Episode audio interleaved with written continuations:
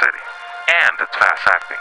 Why, no sooner that you apply some balm to your mouth or pain areas, you practically feel the new strength in your muscles. And what's more, Green Army Skincare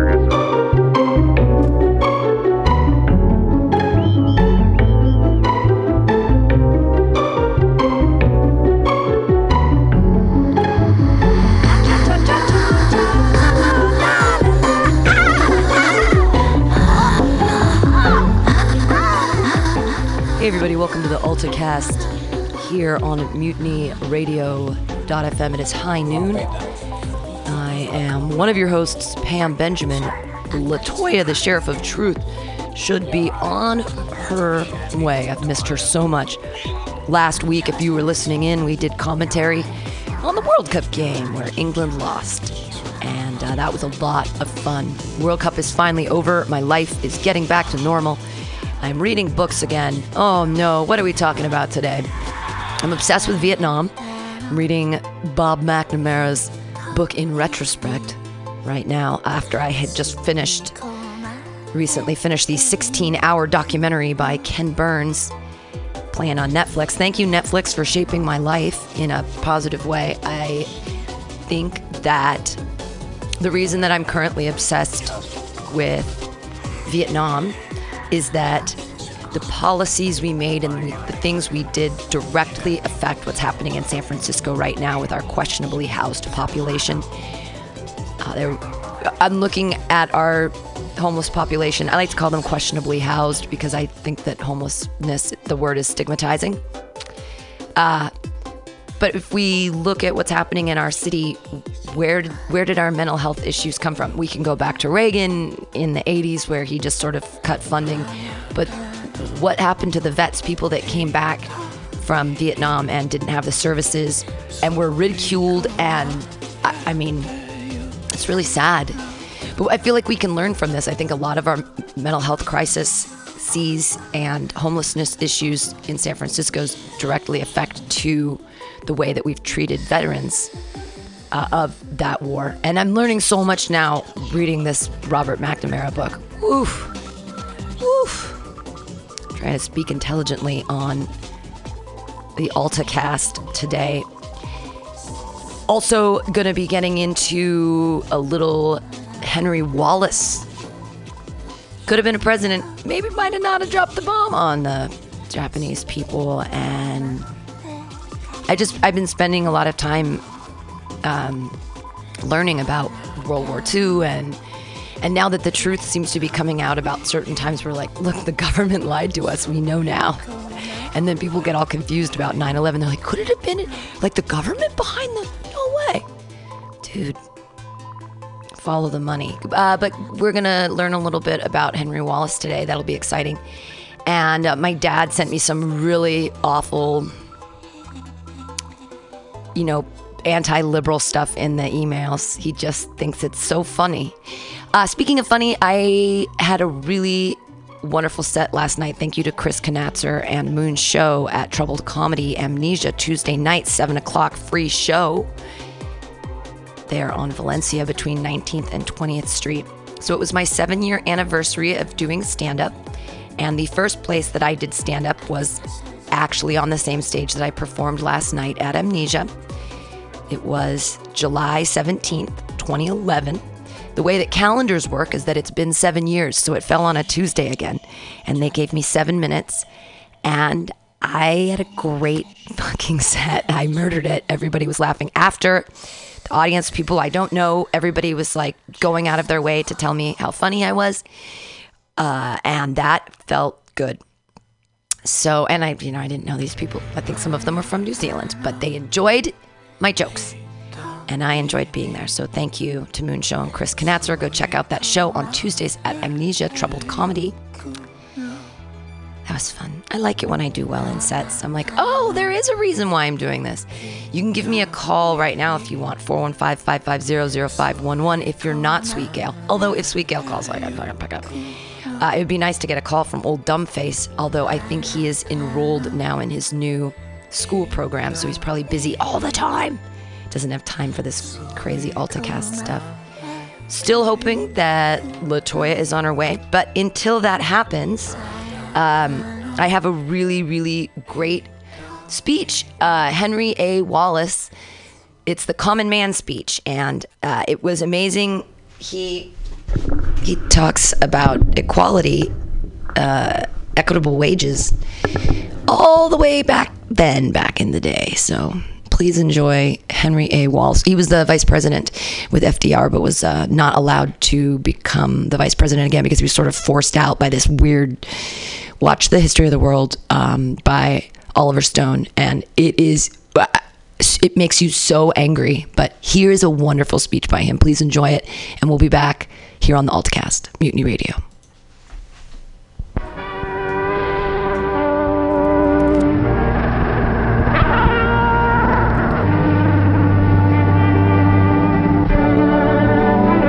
May 8th, 1942, Vice President Henry A. Wallace delivered a speech before the Free World Association in New York City. It tells us what we are fighting for. It describes the price we must pay for free world victory. Recording some of the many highlights of this remarkable address, we have the honor to present the Vice President of the United States.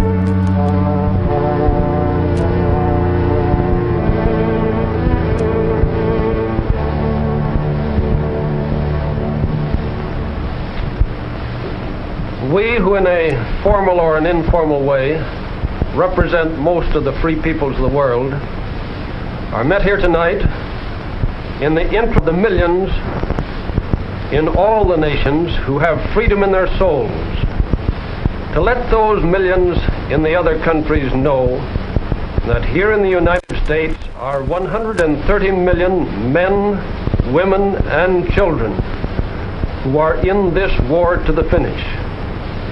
Our American people are utterly resolved to go on until they can strike the relentless blows that will assure a complete victory and with it win a new day for the lovers of freedom everywhere on this earth. This is a fight between a slave world and a free world. Just as the United States in 1862 could not remain half slave and half free, so in 1942 the world must make its decision for a complete victory one way or the other.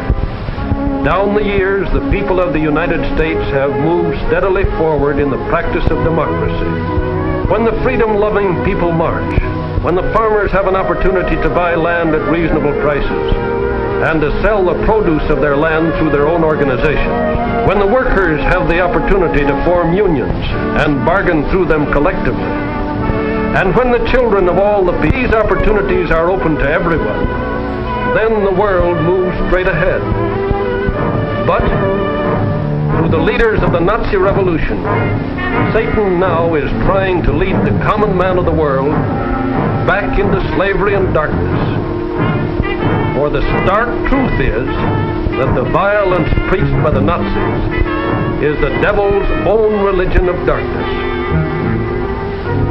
So also is the doctrine that one race or one class is by heredity superior and that all other races or classes are supposed to be slaves. The march of freedom of the past 150 years has been a long drawn out people's revolution. This great revolution of the people, there were the American Revolution of 1775, the French Revolution of 1792, the Latin American revolutions of the Bolivarian era, the German Revolution of 1848, the Russian Revolution of 1918. Each spoke for the common man in terms of blood on the battlefield. Some went to excess, but the significant thing is that the people groped their way to the light. The people are on the march toward even fuller freedom than the most fortunate peoples of the earth have hitherto enjoyed. No Nazi counter-revolution will stop it the common man will smoke the Hitler stooges out into the open in the United States, in Latin America, and in India. He will destroy their influence. no Lavals, no Mussolinis will be tolerated in a free world. The people, in their millennial and revolutionary march toward manifesting here on earth the dignity that is in every human soul, hold as their credo the four freedoms enunciated by President Roosevelt. We who live in the United States may think there is nothing very revolutionary about freedom of religion, freedom of expression, and freedom from the fear of secret police. But when we begin to think about the significance of freedom from want for the average man, then we know that the revolution of the past 150 years has not been completed, either here in the United States or in any other nation in the world. We know that this revolution cannot stop until freedom from want has been attained. And now, as we go forward toward realizing the four freedoms of this people's revolution, I would like to talk about four duties. It is my belief that every freedom, every right, every privilege has its price, its corresponding duty, without which it cannot be enjoyed. The four duties of the People's Revolution as I see them today, are these. The duty to produce to the limit. The duty to transport as rapidly as possible to the field of battle. The duty to fight with all that is in us.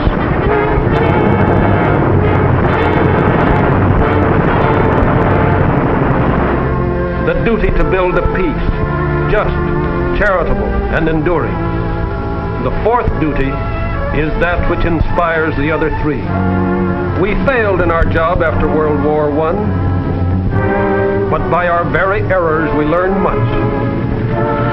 And after this war, we shall be in position to utilize our knowledge in building a world which is economically, politically, and I hope spiritually sound. There must be neither military nor economic imperialism. Some have spoken of the American century. I say that the century on which we are entering, the century which will come out of this war, can be and must be the century of the common man. If we really believe we are fighting for a people's peace, all the rest becomes easy. Production, yes. It'll be easy to get production without either strikes or sabotage production with a wholehearted cooperation between willing arms and keen brains. Enthusiasm, zip, energy, geared to the tempo of keeping at it everlastingly day after day. Hitler knows as well as those of us who sit in on the War Production Board meetings that we here in the United States are winning the battle of production. He knows that both labor and business in the United States are doing a most remarkable job. I need say little about the duty to fight. Some people declare, and Hitler believes, that the American people have grown soft in the last generation. Hitler agents continually preach that we are cowards, unable to use, like the brave German soldiers, the weapons of modern war. It is true that American youth hates war with a holy hatred. But because of that fact, and because Hitler and the German people stand as the very symbol of war, we shall fight with a tireless enthusiasm until war and the possibility of war have been removed from this planet. We shall cleanse the plague spot of Europe, which is Hitler's Germany, and with it the hellhole of Asia, Japan. The American people have always had guts and always will have. You know the story of bomber pilot Dixon and radio man Gene Aldrich and ordnance man Tony Pastula. The story which Americans will be telling their children for generations to illustrate man's ability to master any fate. These men lived for 34 days on the open sea in a rubber life raft 8 feet by 4 feet, with no food but that which they took from the sea and the air with one pocket knife and a pistol. Yet they lived it through and came at last to the beach of an island they did not know.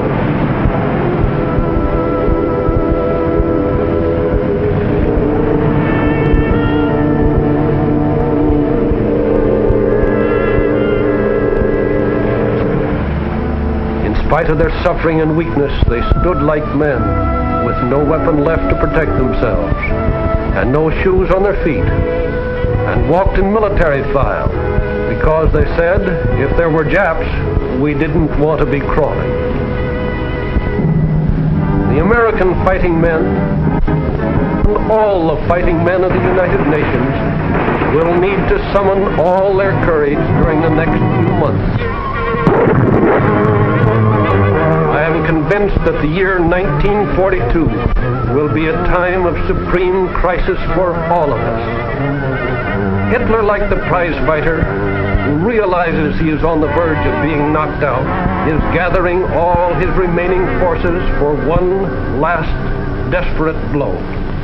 The convulsive efforts of the dying madman will be so great that some of us may be deceived into thinking that the situation is bad at a time when it is really getting better. But in the case of most of us, the events of the next few months, disturbing though they may be, will only increase our will to bring about complete victory in this war of liberation. Spiritually prepared, we cannot be surprised. Psychological terrorism will fall flat. As we nerve ourselves for the supreme effort in this hemisphere, we must not forget the sublime heroism of the oppressed in Europe and Asia. There can be no half measures. No compromise with Satan is possible. We shall not rest until all the victims under the Nazi yoke are freed. We shall fight for a complete peace as well as a complete victory. The people's revolution is on the march, and the devil and all his angels cannot prevail against it. They cannot prevail, for on the side of the people is the Lord. He giveth power to the faint. To them that have no might he increaseth strength. They that wait upon the Lord shall mount up with wings as eagles. They shall run and not be weary. They shall walk and not faint. Strong in the strength of the Lord. We who fight in the people's cause will never stop until that cause is won.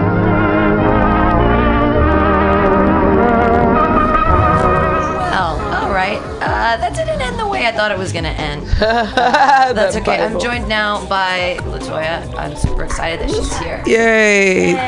That was a history lesson that I just learned, I know. I didn't like the way that ended either with the, uh, if you folks With could. Jesus stuff. Yeah, it was a Yeah. Bible inside of the Mother Earth. Inside the earth. Earth. This is really relevant as of right now. Uh, It is. It's.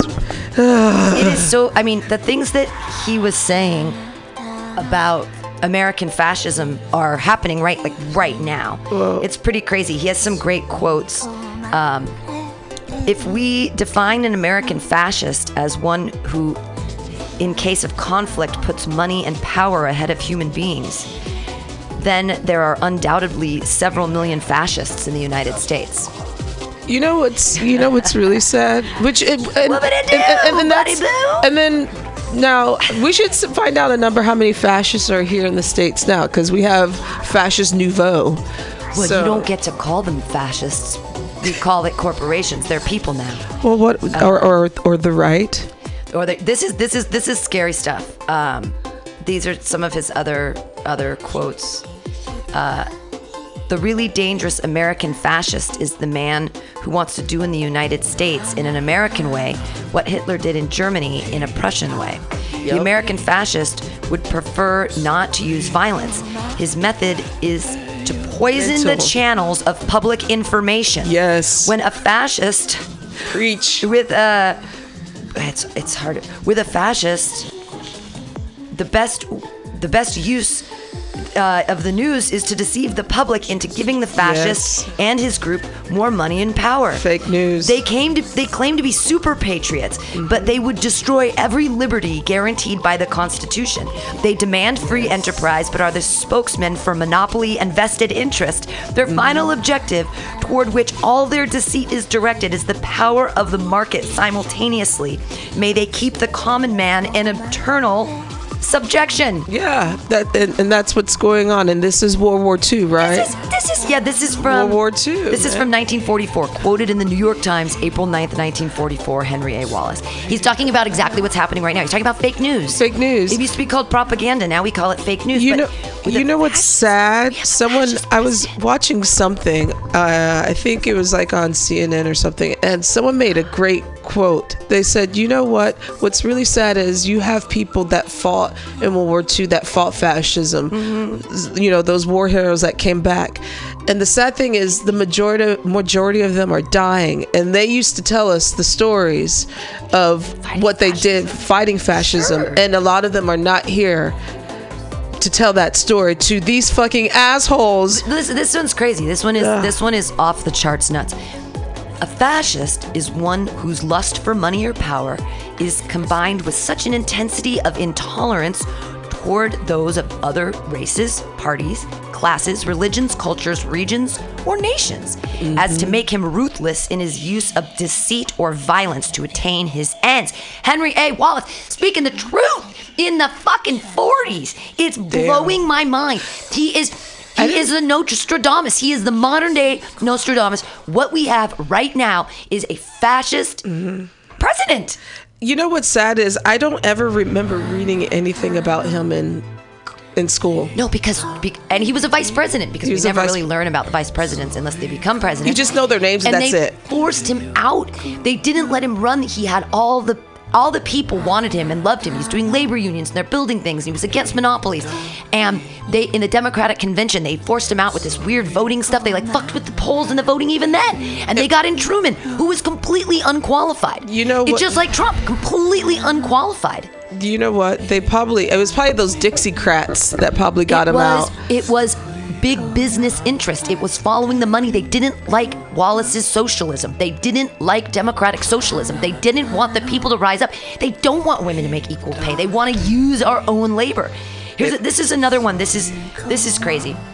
Still another danger is represented by those who, eh, eh. paying lip service to democracy and the common welfare, in their insatiable greed for money and power which money gives, do not hesitate to surreptitiously evade the laws designed to safeguard the public from monopolistic extortion. Their final objective, toward which all their deceit is directed, is to capture political power so that, using the power of the state and the power of market simultaneously, they may keep the common man in eternal subjection. They claim to be super patriots, but they would destroy every liberty guaranteed by the Constitution. They are patriotic in a time of war because it is their interest to, to be so. Mm-hmm. In a time of peace, they follow power and the dollar wherever it may lead. Henry A. Wallace.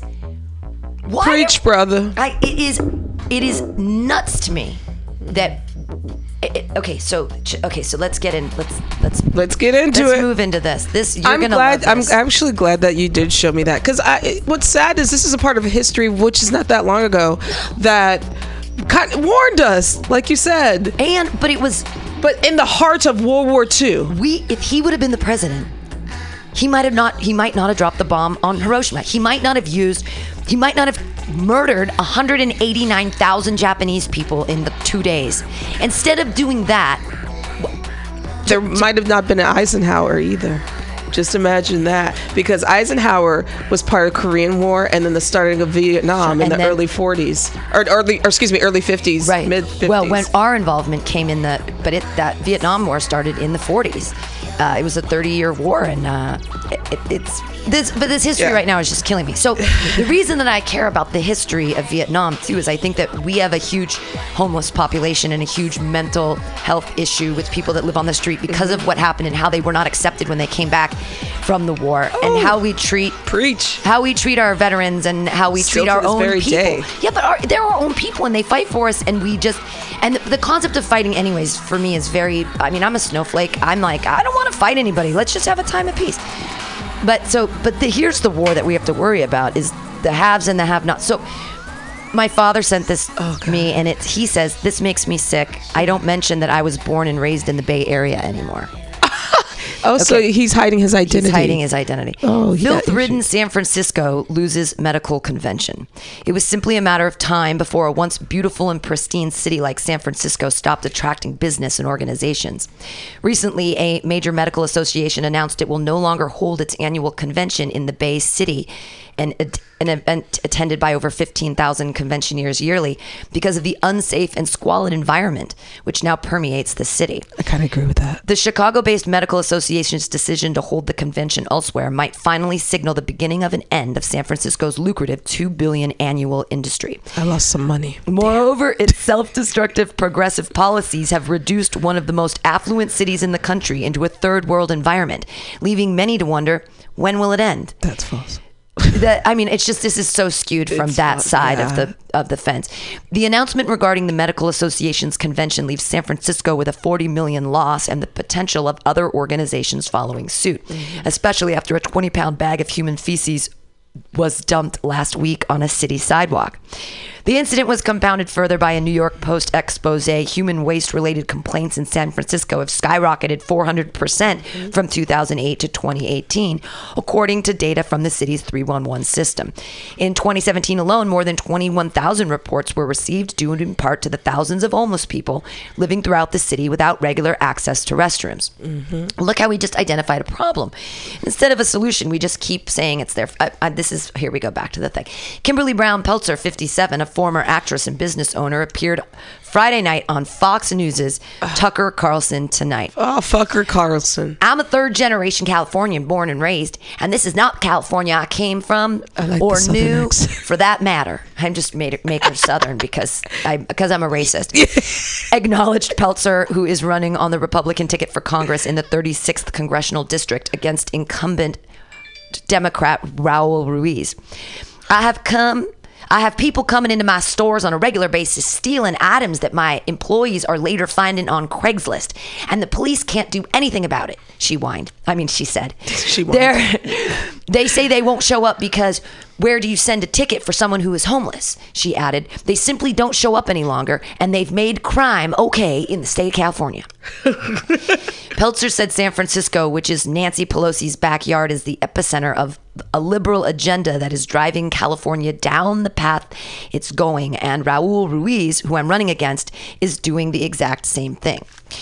Joe D'Alessandro, president and CEO of the San Francisco Travel Association, whose core responsibility is to attract new business and organizations to the city, lamented, It's already hitting San Francisco in the pocketbook adding, "We don't want San Francisco to be seen as dirty, unsafe, unfriendly city, and we need to do what we can to counter that." However, according to D'Alessandro, the handwriting appears to be already on the wall in poo, in, and that the Chicago-based Medical Association specifically res- referenced the city's dirty streets and unsafe atmosphere, Dirtier than Chicago. the reason why their members decided to walk away from San Francisco. They just said that the conditions of the streets in their mind had gotten to a point where the delegates don't feel safe coming to San Francisco, he said. They see harassment on the streets and it's not pleasant environment, so they have reconsidered all future years in San Francisco. All right. All right. So, here's the thing, right? I um yes. The reason this bothers me is that I'm being sent this article because they're saying that it's the liberals' fault and that uh, we turn a blind eye to the homelessness.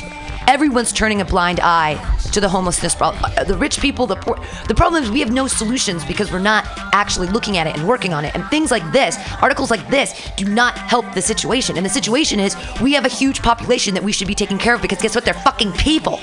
Those dirty people, those dirty people, and they're doing heroin. Those dirty. But fuck you, This they're is people. but this is also the issue that we have inside the Democratic Party too, where it is too much corporate money and what have you. See. I think the problem with San Francisco is it's full of shit, and more means than one. And the reason why, Yeah. because there is such thing as being too liberal and too nice, and too. The fact of the matter is like. it's liberal is is basically to me a label. I don't even like to call myself that anymore because the fact of the matter is just like you can still be liberal and not give a fuck about the homeless. You can still be liberal and be a racist. You can still be. I mean, it, it- the thing is, this city does not take care of its own. You see how they're pushing people They out are and this is this is a liberal city. So, and I'm not going to say if it was conservative, it'd be any better. No, it wouldn't. But the problem here is that this is decades of a problem too. and we need to and the population is aging and we're letting old people sleep on the street. Okay i slept on the ground twice last weekend for world cup because i was sacrificing f- to be up early and i slept on the floor. And my hips man they hurt so badly and i felt like a spartan for the world cup but what it made me think about is there are old women and old men sleeping on the street right Every now that day. are older than me that are 60 62 63 what the fuck are we doing? What is wrong with us that we don't care about people? And then i get these emails from my dad saying you liberals and First of all, even the liberals aren't caring for our people. We've just said fuck you to 7,500 people that live right here around us every day. And we say fuck you to them every day because, I mean, I don't know what to I don't do. think it has anything to do with being a liberal or conservative. It has something to be. It has something to do with being humane. being a person. It's- right. And what people are people. And we can go back to the Winston Churchill thing where he said that, well, yeah, white Anglo Saxon people are better than other people.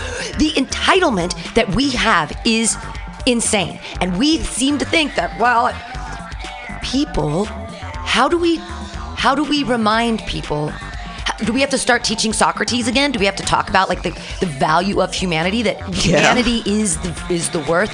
What do we how how do we make people critical thinkers in, and help them have empathy to a place where they can understand that we're still enslaving people? Well, dude, we're enslaving our own people. it's not going to happen with this administration, that's for sure. But I mean, even speaking on a local level, you know, I see people that you know.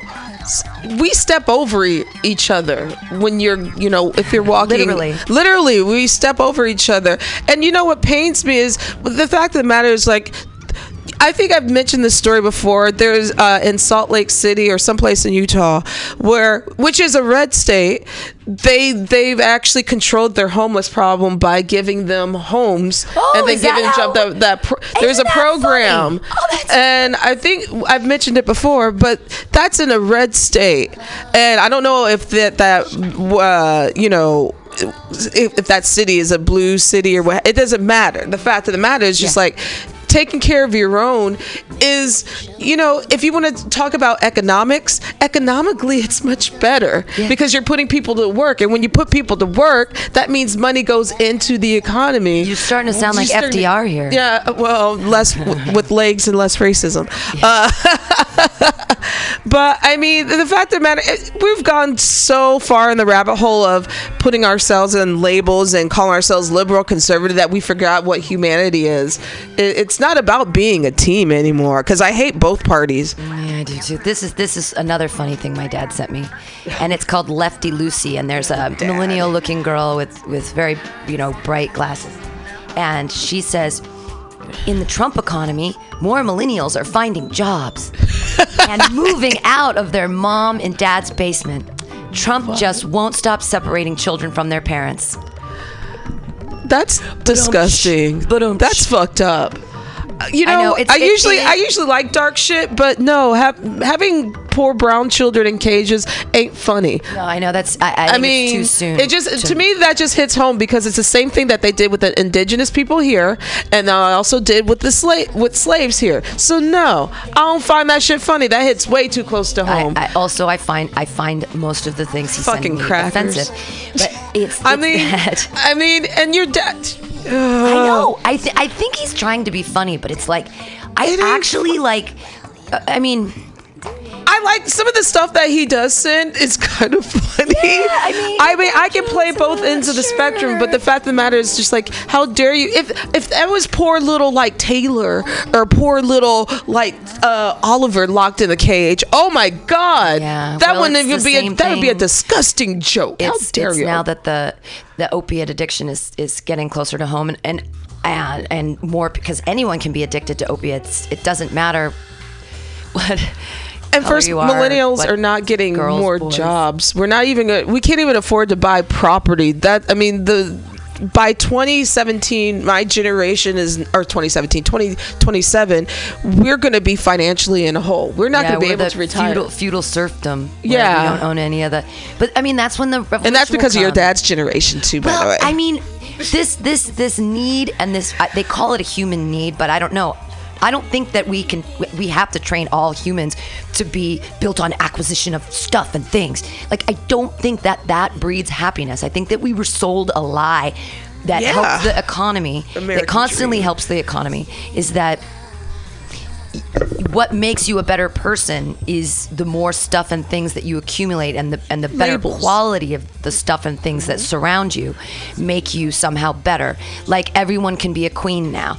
You know when you think back to the french revolution and the louis you know louis the 14th and the 16th and the opulence and the amazing incredible any of the any of the monarchy from any of the nations and that we we sort of made this American idea like anyone can be a queen, anyone can be a king. no anyone can. You just have to fucking hustle. not or- everyone should be called a queen that's definitely for sure because there are more assholes than there are queens and bitches Well, um, i mean ugh. I just don't. I just think that the American dream is based on a lie, and that the truth would be if we had some, you know, more of an understanding and innerscape of who we are and what humanity is, Well- and we had a, maybe some meditation or some Eastern philosophy or some fucking Well- philosophy at all.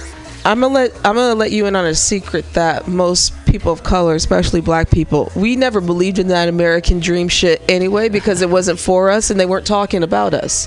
But And- William Wallace was. yeah, Henry Wallace was. Well, I'm sure. Yeah, I'm sure he had a black butler, but uh, I I feel like that American dream, like housing discrimination, Oh, like all. I man, mean, all that that that whole it was it was a facade for white people, and y'all believed it.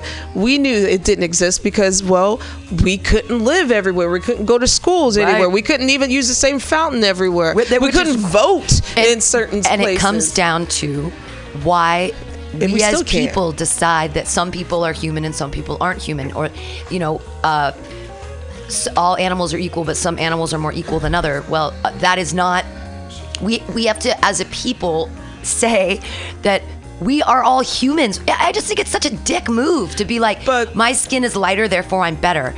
I- I- I- that makes no sense. I mean, you could choose any attribute of any specific, but we're all human. Like our DNA makes all these crazy things. we colors, were trying. To, we've been trying to tell y'all that the longest time. Well, and it depends where you grew up and live. It's we on this planet are all human, but then what makes us subjugate one another to our whims? And even if you don't want to be about humanity and you're all about greed, think about hey, you know what? I'm so fucking greedy. I can make money off everybody. So why don't I do that instead of be a racist piece of shit? Because economically, when you don't include any uh, everybody, you're not going to make as much money as you want to. I mean, it just economically, it's fucking dumb. Well, it's but the some say the only way to make money is to use slave labor. You know, so Oh well, yeah, but I, mean, you need uh, oh, the- people to buy. Oh, right, slave- yeah, that's yeah. what I'm saying. You need I mean, people rich enough that they can buy this stuff, but you can only make the money if you make the goods cheap enough. And the way we do that now is by saying that if you don't live in our country, you're not as good as us. And so we we try to say like, well, it's not about the color of your skin; it's about Well- Americans versus non-Americans. Well, I mean, what's funny is, unfortunately, and this is the side I'm going to take on corporations. I need to take a shower after that. Um, when you have these racist fuck faces that you know go around and harassing black people and saying they can't do this or you know uh, can't barbecue here or sell water here. You know, the only th- saving grace right now that's been happening is the corporations or the people that they've worked for are firing their asses. Yeah, good. because it's just like it's bad business, or you know, with certain products or what have you. Racism is bad business. Yeah, I mean, Although. Chick Fil A, Chick Fil A, they were what racist against gay people, Oh yeah, and people still love their homophobic. They're still. Fine, they still like the or Hobby Lobby, which who shops there? But even uh, Walmart got into trouble because some Trump supporters were mad because Walmart started selling. They sell "Make America Great Again" shit, and they sell impeach Trump stuff. Oh, and so a lot of the Trump supporters were angry with Walmart and they wanted to boycott their home Walmart because of they had funny. the impeach 45 shirts. Which is, and so, you know, Walmart's like, no, we're going to keep it as is, you know, to hell with you guys. We're going to make money off both. Yeah, hell yeah. That's that's That's, capitalism. that's the only time I agree. Th- this is uh, this is from an article in the New Yorker, and it's it's uh, just a real quick thing back to Wallace. With the exception of Al Gore, Wallace remains the most famous almost president in American history. In the past half century, progressives have often dreamed of a world in which Wallace restarted the New Deal and curtailed the national security state. The latest uh, iteration of this fantasy appeared in Oliver Stone's Untold History of the United States, Oh, that's a such a good- documentary series that ran on Showtime. That's a good And produced a companion book by Stone and Peter Kuznick. It's also available, people, right now on Netflix. You can go see it. It's really, it's really It's good. really good. Uh, there might have been no atomic bombings, no nuclear arms race, and no Cold War. They write. For conservative historians, however, and for quite a few moderate liberals as well, a putative I don't know what putative means. I'll have to look it up. Wallace presidency is an end time scenario of appeasement and communist infiltration. Thomas W. Devine's new book, Henry Wallace's 1948 Presidential Campaign and the Future of Post War Liberalism, North Carolina, portrays him not. Portrays him not as a crucified savior or a demon of subversion, but as a tragically flawed figure in whom idealistic conviction went sour. All commentators would agree that Wallace was one of the most curious characters ever to come within the heartbeat of the presidency. So he ran, Wow. he ran in 48, but he got like 3% of the vote. And he, if he would have been the vice president um, when FDR died instead of Truman, he would have been the president. So he really was almost a president. Um, and you know, this, there's just a lot of crazy history. He's just he's just this character that we were never taught in school. I wonder why. This is when my conspiracy theory hat starts tingling. Yeah, absolutely Where it's just like, huh, very extremely liberal for its time in 1930s, 40s. Hmm, let's hide him under the rock. Yeah. We'll just talk about Truman. That's it. And then we'll give you we'll give you FDR, the New Deal, and all that fun stuff. And I- then I mean, Eisenhower, and then you know JFK, and And I now that I'm reading this McNamara book, um, he was the Secretary of Defense uh, through the '60s, and he was they called it McNamara's War, the, the Vietnam War. And I'm reading this book of his, and it's crazy. He's like, we were a bunch of young guys in our early 40s, and the president was 35, or no, his younger brother was 35. Uh, Kennedy was 43. His younger brother was 35. Uh, Robert McNamara was 44 at the time and he's saying we were making these crazy decisions about a part of the world we'd never been to he said he said one of his biggest mistakes is that he didn't do enough research and had, had no knowledge of, of uh, vietnamese culture tradition language history. And they didn't they made so many decisions being totally naive because they were riding on this big high of what was happening with kennedy and they were like these young guys and and without even and he talks about it in the book that he just didn't know what he was doing and and that you know there were i'm just getting into it. There's 11 pivotal decisions that he focuses on in this book. And he breaks down each one that where the mistakes were made and he's basically saying like yeah we made tons of mistakes we had no idea what we were doing lifelong mistakes that we are still paying Right. for. Well, and that's why he um, resigned. sorry. He resigned in '48 from the being the Secretary of Defense because he said, "I, I just can't, in good That was after the bomb, too. After the bombings, Yeah. yeah, they started. They started bombing uh, the North Vietnamese after some crazy. He, anyways, it's it's an amazing book, and then we go into Korea. but it was it was written in 95 which is crazy to me because I, I mean it was written in 95 and we I don't I mean I we I don't know about the Vietnamese war uh, Vietnam war and I, I don't think it's even I don't think it's being taught It's not being taught properly. I mean what is it it's, being taught through like platoon and we're sort of glorifying this Well, I remember when I read about it, especially like in school and what have you. You know, it, it didn't. They didn't talk about like how it started. They only jump, you know, to like the 1960s and the Vietnam War. They don't really talk about really how we got in.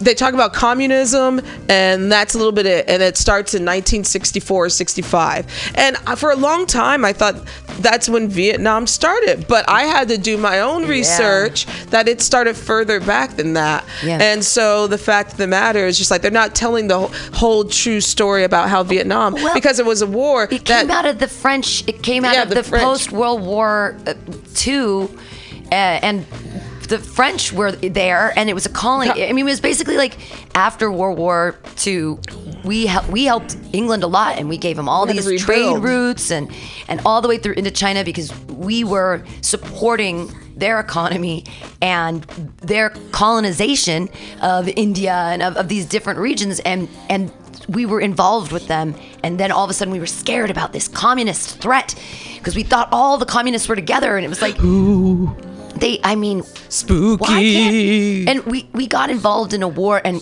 we backed kind of the we might have backed the wrong guy. He even says like ho chi minh wasn't that i mean we thought he was a communist first but it was like he was a nationalist first. And he was saying the the people of vietnam vietnam should have their own say in what's happening. It should be about the people uh, just our fear of But communism and did what we it really, really is. need to get involved, especially because between that time, we World War II had just ended, and then the night I think 1950 51 is when the Korean War starts. And then, because if you notice, it, war goes really back to back, and then I, I believe the Korean War ended in 54 or 56, and then from there, it's just like it's, Vietnam starts creeping up even creeping more. up. Well, and we just first they said they said, "Oh, we're gonna."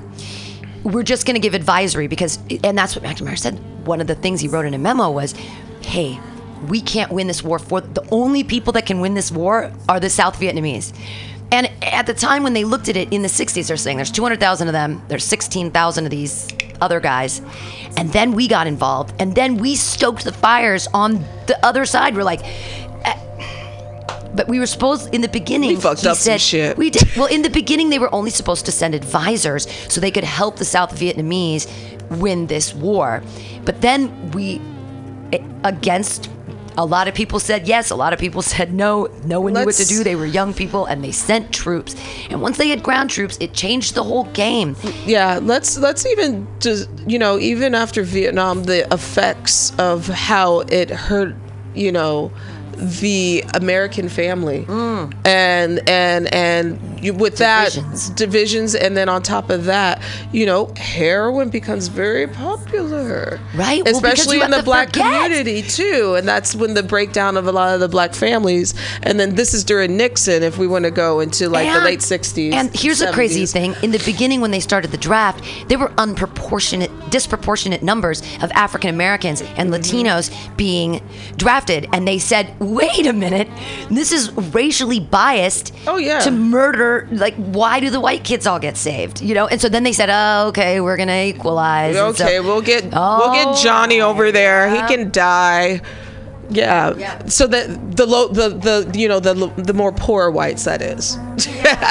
it wasn't because you know our dear leader 45. You know he had bone spurs, so that's the only reason why he Oh, no, didn't go. money money could get people out and and it was also the education if you were in college so if you could pay for if you could afford to pay for college and if you'd been if you were in a system where uh, education was really respected in your family then cool you're fine um, but then even if you were in college and you got out and the draft still happened you can still get You drafted still, yeah. There were college students that got drafted that shit, and then that's one of the reasons why you have people like Muhammad Ali or what have you that said, "I'm not going over there. You can put me in jail." you know, he wasn't able to box for like at least five years because he's he's like, listen, he said, "No Viet Cong has ever called me nigger." oh wow that is So, a great quote Yeah. So wow and you know it, it's uh, it, it's so fascinating. See, all this stuff is so recent. it is And so even- recent vietnam stopped in 1974 Yeah, and then going to the Wallace thing with the whole, fa- you know, the fascism. It's it's there. happening right it's now. there. It's there. And then with immigration, I was just watching something. Uh, That's just more racism. That's just more racism. Uh, The immigration problems are, though, and I'm quoting the, the idea of those dirty Mexicans, and and that's an, a quote. I love Mexico. I love Mexicans. I think they have incredible work ethic. I think that we fuck them with shitty labor, but they'll do it because they're good, hard workers and they believe they have great work ethic. They go to school. Their kids. I love Mexico so much. They say hi to everybody on the street. all- Everybody says hello. Uh, first of all, if you step in any state like Texas or Colorado or California, you're in Mexico. Yeah, exactly. I'm just I don't know how many fucking times I I don't know how many fucking times I have to tell people when they say go back to your own country. I'm like, really, dude? You actually need to go back to wherever the fuck you come from, Mm. you colonizer motherfucker.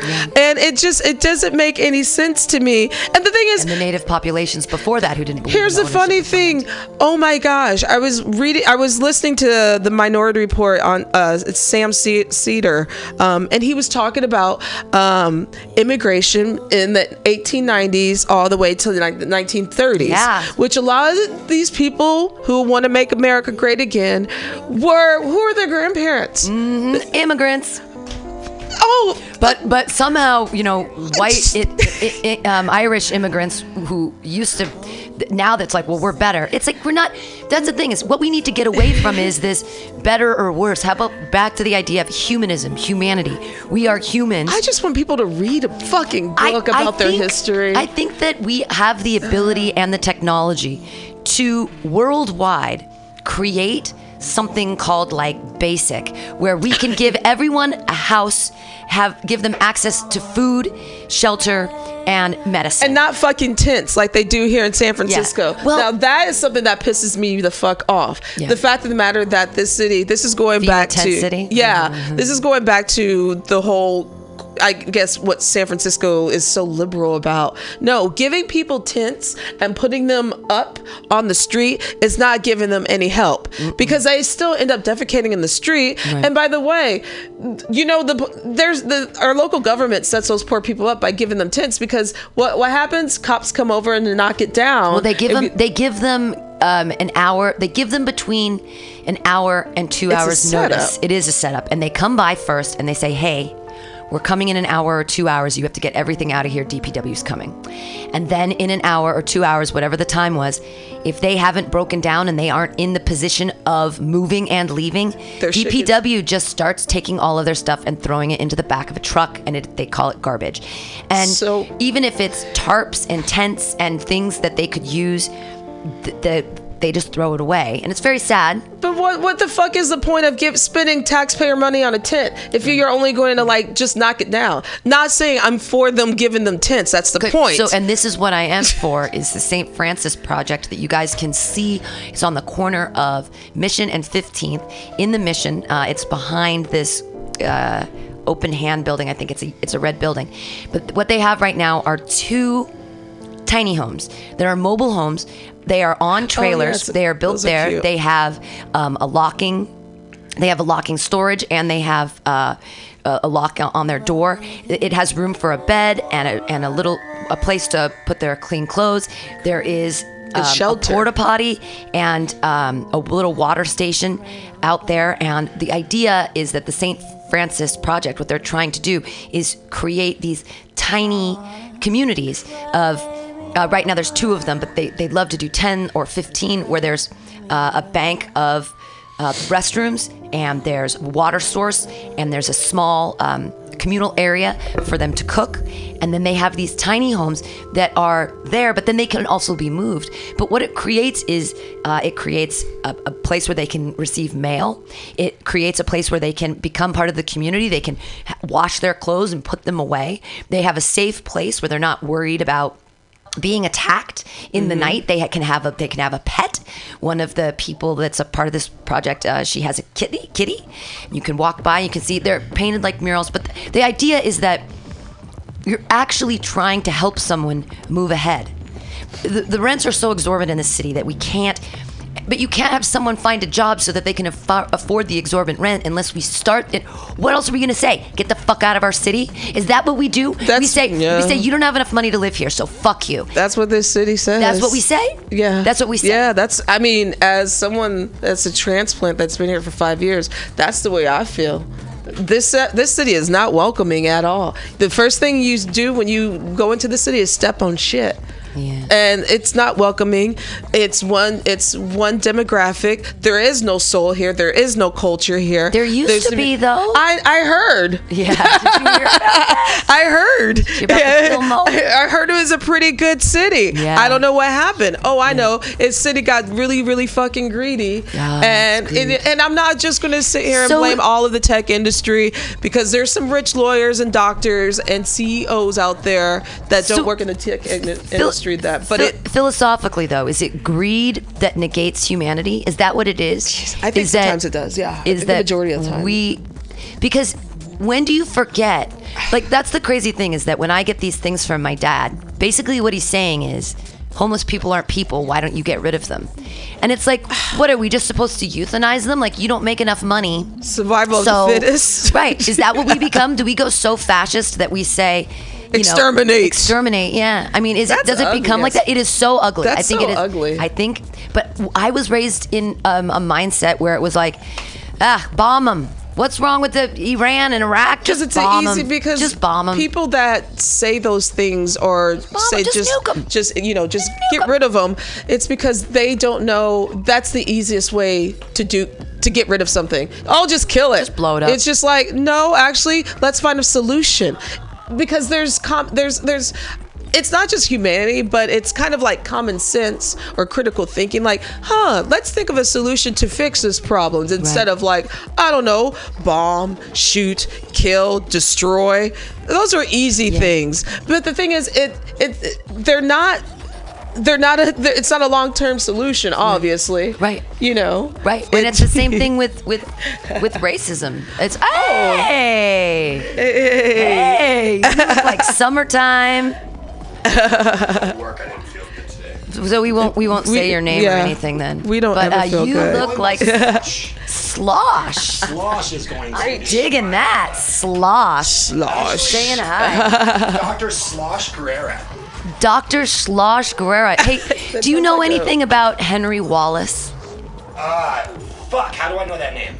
Anything about Henry Wallace? He's he's like Not George Wallace. he's relegated probably to the annals of uh, you know uh, like uh, trivial pursuit but he was the uh, 31st vice president of the united states uh, during world war ii under fdr Number two.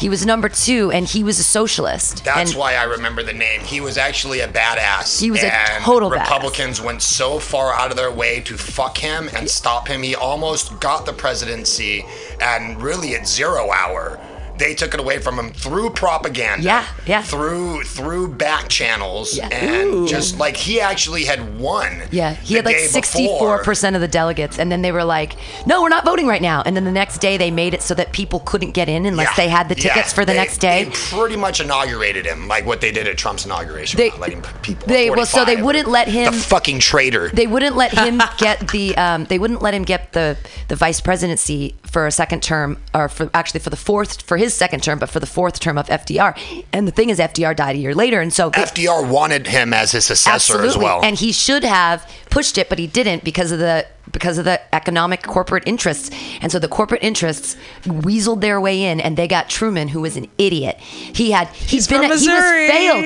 he was a failure like he was he was a punk. he was just he was a He was yeah. he was considered spineless. Yeah. Yeah, but then he dropped the bomb because then he was like, "I don't want I'm anybody calling me spineless. I don't want anybody calling me spineless." exact same thing George Bush Senior did. I'm not fucking spineless. Look, we don't apologize for America.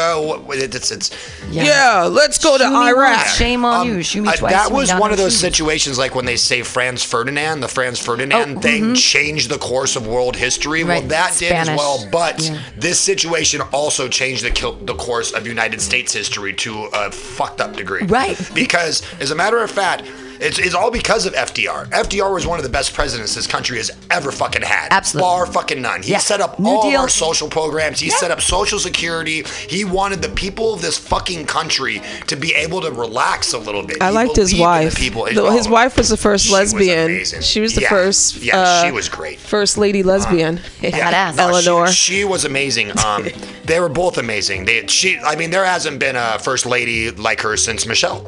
Oh, I love Ma- Ma- Michelle. Michelle I love was Michelle. Fucking amazing. I miss her to death. amazing. I Um, miss her too.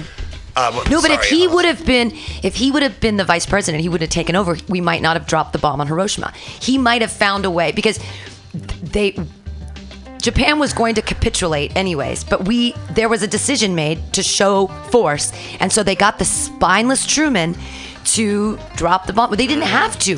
They didn't Well, have to murder okay. 189,000 They Japanese did not people. have to do that. You're right, but believe it or not, Japan still wasn't standing down, and Japan's propaganda machine was so fucked up that the citizens of that country had no idea what the fuck was even really going on. Yeah. Um, the, the, it- we could have gone without dropping the bomb, but we'd have probably had to put Well, fucking. the we problem- probably had to put feet But on the ground, which is what we were more scared of doing. But at least hear this out. Yeah. They were initially gonna fucking bomb Nara. Okay. Like I don't know if you know about Nara. Nara is the it's it's I think considered one of the oldest cities in or one of the oldest areas in Japan. Uh, but they were gonna bomb that initially, and so Nara has one of the largest statues of Buddha. It is Oh. a sacred, very very sacred fucking place, and they Yeah. were gonna bomb Nara. Wow. But the, the the white guys up top are like, you know what? Uh, if we bomb Nara, this war will probably never end. Right, sure. Okay. Like it. Like it, it would be like like. If we were to go against Israel, just dropping a nuke on Jerusalem, Sure, It's- sure, it's sure, pretty sure, much what sure, it would sure, be. and so they actually decided Yeah. against that because they knew, anyways. Yeah, no, that's- I wanted to get into one more thing though, because I Yeah, was yeah, kind of yeah. trailing off. Republicans have been against FDR and everything that he has done since he has done it. They have systematically been trying to shut down Social Security benefits, any kind of social benefits that Yep. were in place by him since then. He spit in their fucking face when he did that because he was a he wasn't an outsider. He was an insider. He Yeah. was he was the son of another president, so he was supposed to be on their team. Right. And he pretty much spit in their face, flipped them off, and was like, "No, um, I'm gonna give this shit to the people because they fucking deserve it." And when plus, he- you guys fucked up. plus you guys fucked, fucked up Yeah. big time. Also, when FDR died, um, the train that his body was on uh, went through multiple states, pretty much the entire train tracks from where he started to where he finished. There were People. millions of people on the entire train tracks through the entire fucking states. Workmen, poor people, women, blacks, Mexicans, Chinese, they all fucking stood there with their fucking hats off over their fucking heart to pay respect to him. When this piece of shit 45 gets hung by his fucking neck, we're all gonna piss on him. I would love Okay? to R. Kelly and that. the only people that are gonna fucking cry for him, I hope they fucking die with him. Wow.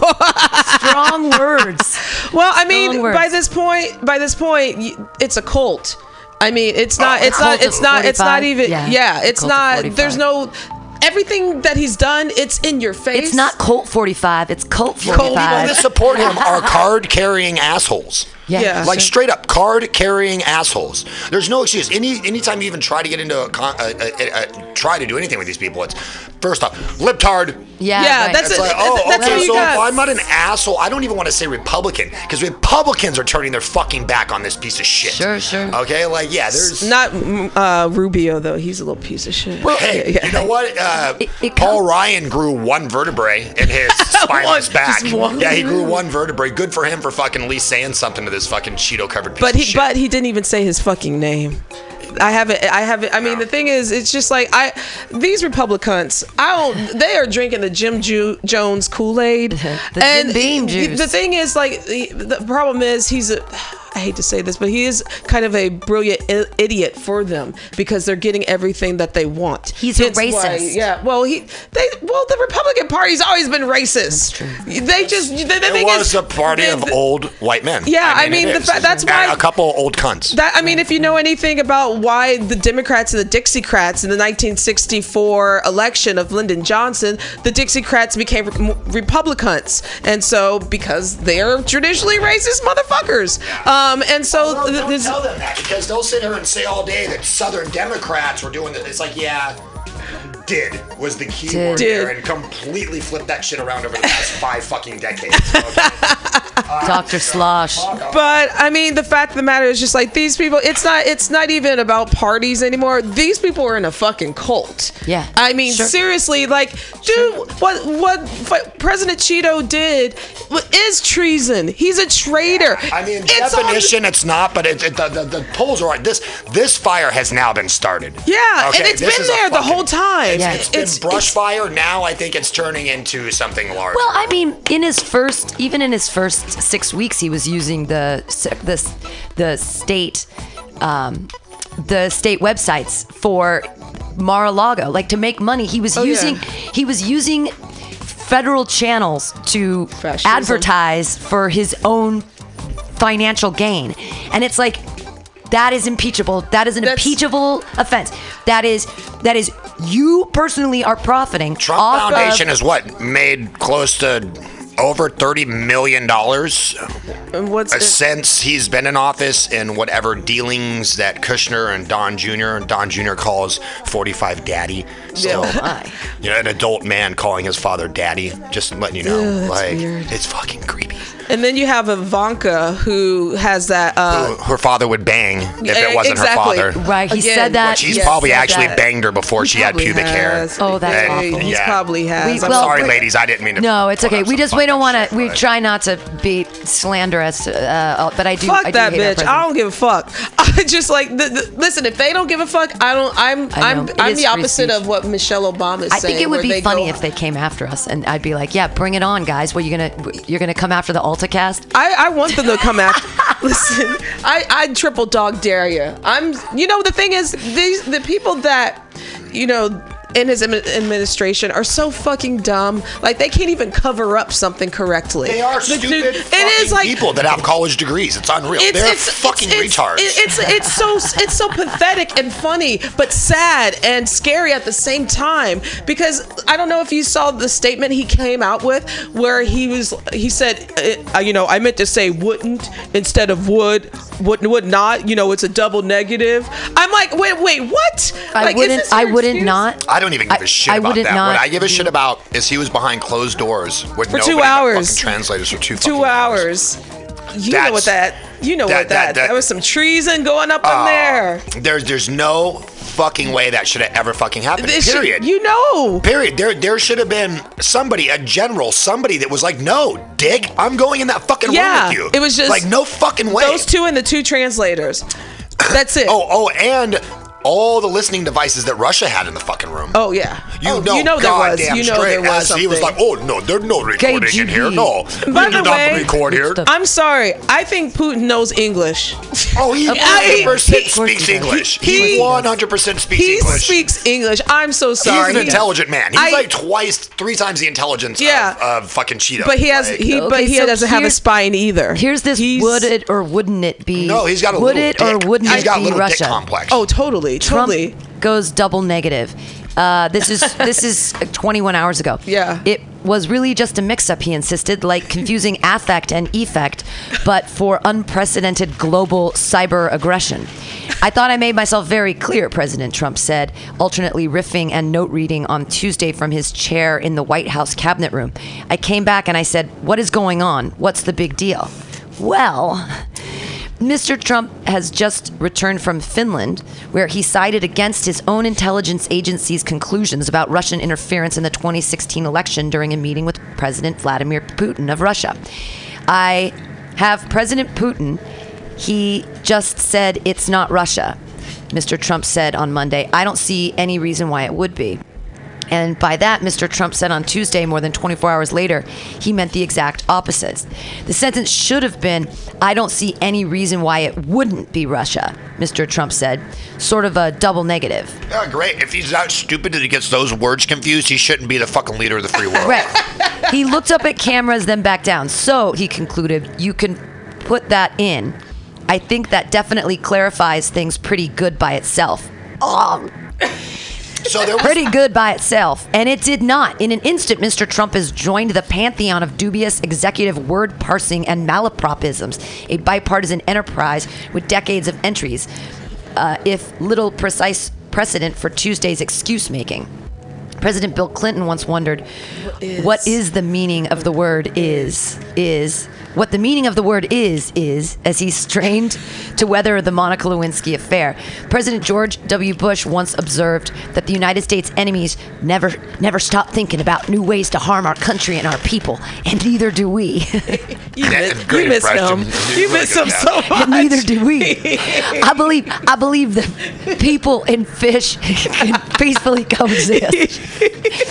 I love that one. I believe that people and fish can peacefully coexist. I loved all of his. I had a I had a day by day thing of stupid things he said, and I just rip one off and I just laugh and laugh. For Mr. Trump, typically loath to correct himself, a thorough revisionism seems to register as the only option on Tuesday.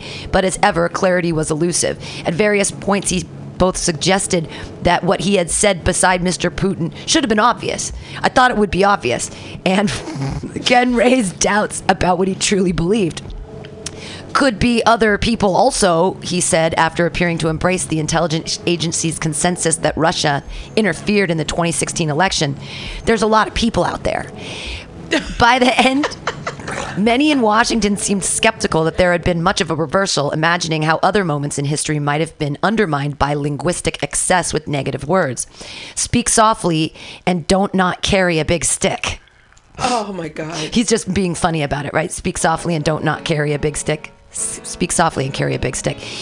Ask not what your country cannot not do for you. Ask not what your country cannot not do for you. Ask not what you could do for your country, but, but not ask what. Yeah, okay.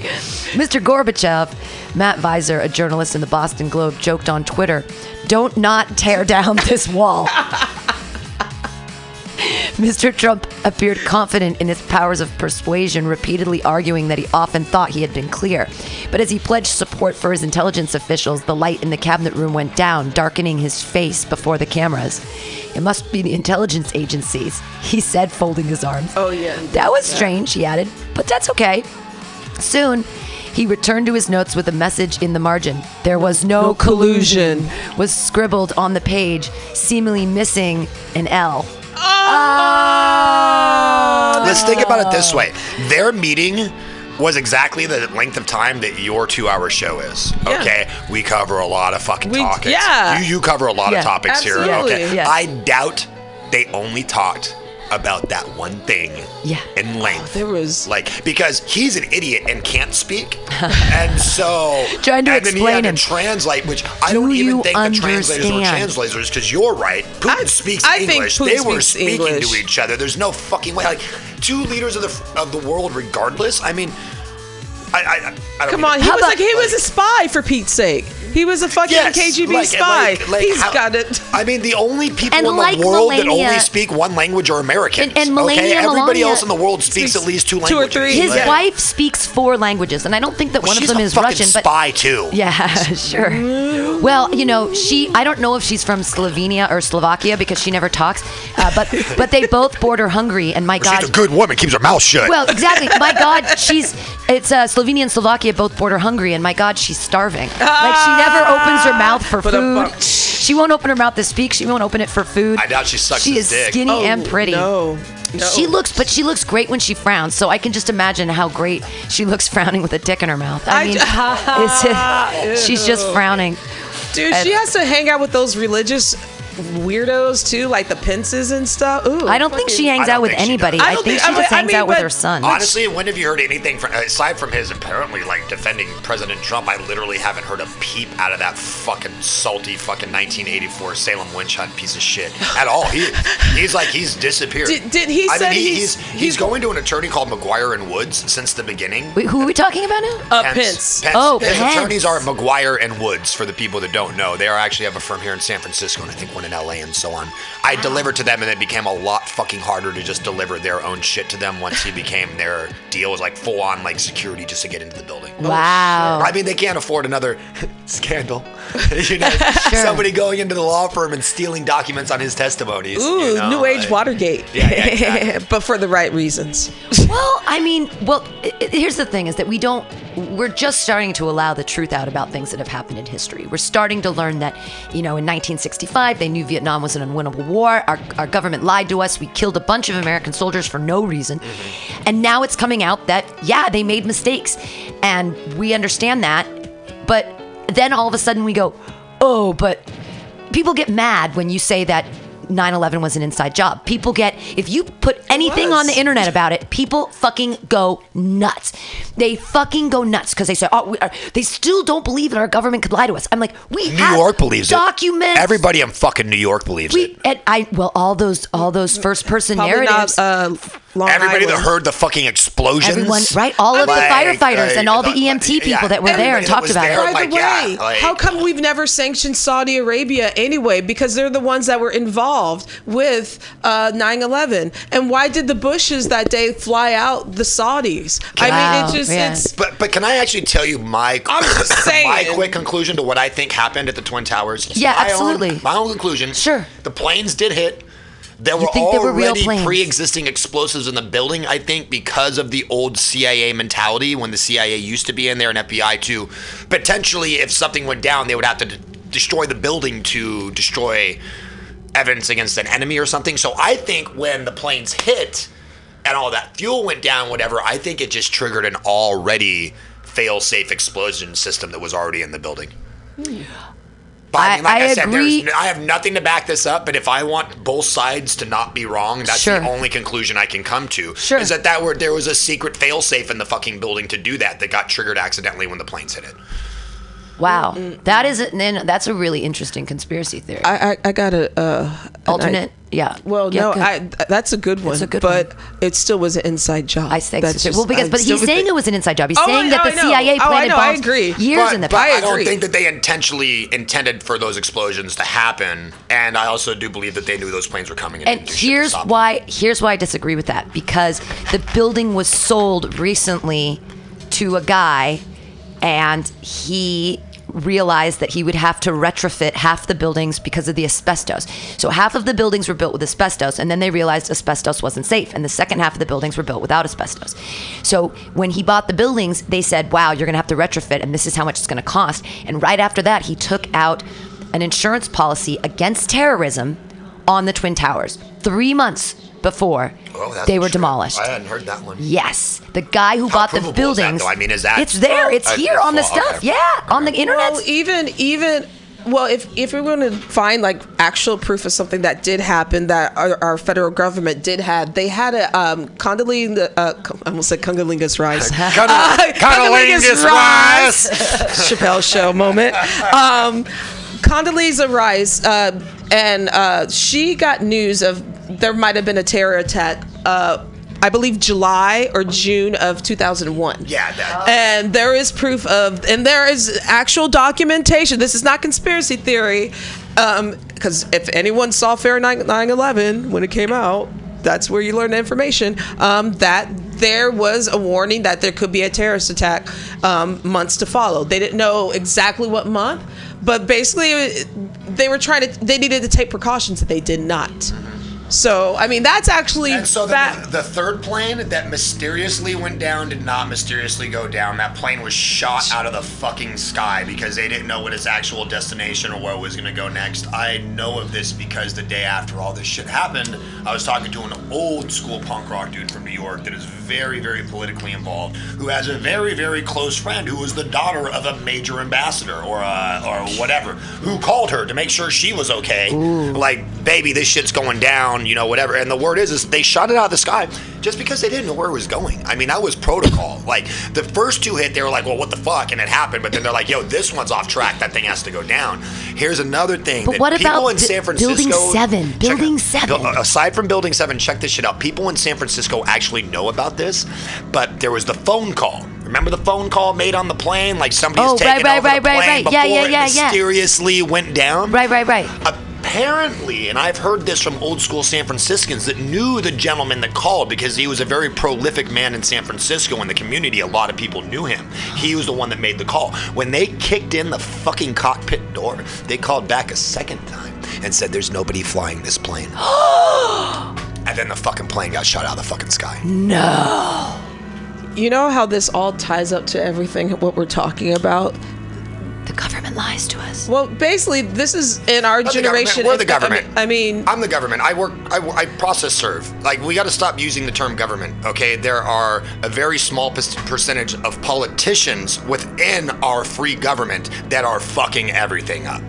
Uh, Okay, and yeah. it started with Hoover, well, I mean, and that's why everybody thinks the FBI and shit is so shady because of that time. J. Edgar Hoover Well, was the a fifties, fucking- the fifties, and the and the scare and the scourge of communism and the flushing of socialism from our uh, from Yeah, the but we're the- of our nation's But minds. they're the commies now. Like like I said last time I was on the show. Do you hear anybody calling us commie anymore? No, it's just libtard. Right, they right, refuse right, to call right. us commies anymore because that's gonna blow up in their fucking Well, face. I'm a, I mean, and I'm a super socialist. I'm, I'm truly a Marxist, but I, I really believe that. Uh, so you're not a libtard? uh, but that's, but everyone else would call me a libtard. I- My, and my father, It's- when I was a child, he called me a commie pinko liberal. He, he, we'd go to parties and he'd introduce me and say, oh, or even at church, he'd say, "Oh, have you met my daughter Pammy? She's our little commie pinko no, liberal." my family was calling me the communist for a while, and I'm pretty sure they've stopped since they voted for Cheeto. I really don't talk to my family that much anymore. I stopped before this. I but- feel sorry for your guys' families. I'm sorry that.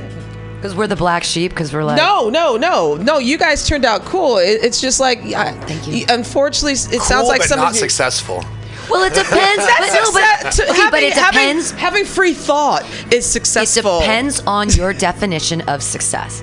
True. Uh, I feel like my life is very successful because I You're take care self? of myself. Uh, yeah, I can take care of myself. I'm doing exactly what I want to do. I mean, You're keeping it I'm- real. I, you know, I'm, real. I'm doing exactly what I want to do. I'm talking on the radio. I'm doing comedy at night. I'm uh, drinking an excessive. Do you know I, I work at Bender's now? Oh, good for you. I work. It They is a finally gave you dream come true. What are you doing? I work Behind at the? Counter Offer. I'm Oh, on cool. Sundays. I work. the food there. I love the food there, and I get to cook it Even now though I'm too. not allowed there anymore. Well, I get to cook it now, and I'm so excited. And it is a dream come true. I've always wanted to work at Bender's, and I'm just so every day. I, I So- thank Johnny so much, and I'm just over the moon. You're and living your true self. Yeah. And, And- there's a lot of people that don't. A a majority, a large number of people don't get to live their true self because they have to play the game. well, And that's why and- they're pent up, and that's why they vote for people like Trump. exactly. and They're like, would- why did Yes. I have to do this and they don't? Because Right. they worked harder, not smarter. Exactly. And they're miserable as fuck. Oh my uh oh. My microphone's going in and out. And that's why there's like only a couple of black Republicans. Yeah, yeah, the sprinkle and then Yeah, some the, the brown ones that have the same bootstrap mentality. Uh oh. Technical difficulties. I'm not touching it anymore.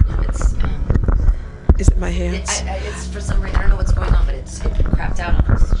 Okay, how about now? Oh, okay. Now I can hear myself. No, there you're go. right. Yeah, they're But- they are. It's a, I don't, and those are the worst ones. I call them bootstrappers. Uh, now. you're still- those black it's still not Republicans are the worst ones. We don't we don't call them black. God damn it! Is it the? It's I don't know why it's going in and Uh, out. Okay, go. now- now you're on hear. three now. You're on three. yeah, But Yes, no, no, we but do. now it's now. Yes, we do need No, know, to hear you killed you. that one too. Now I don't know what's happening with the XLR cables, Uh, but that this one's one? dead now too. Both of them are dead right now. Both are dead. Yeah, I don't know what's happening, but I'm they were killing both shit. working.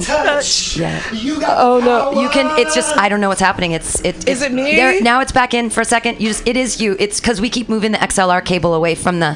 Should it's I it's go not right connecting here? for you? It's There. still not connected. It's I not- don't know what's happening. There If it I- is. Now it's back in. Can I you have hear to that? Nope. this? It's out again. It's out again. Okay. Uh, now. Okay. Now you're in. You're in. Oh, I heard it look crispity crunchy. There you go. Is that it? Now you're in. Let's let's see if I put the cord down slowly.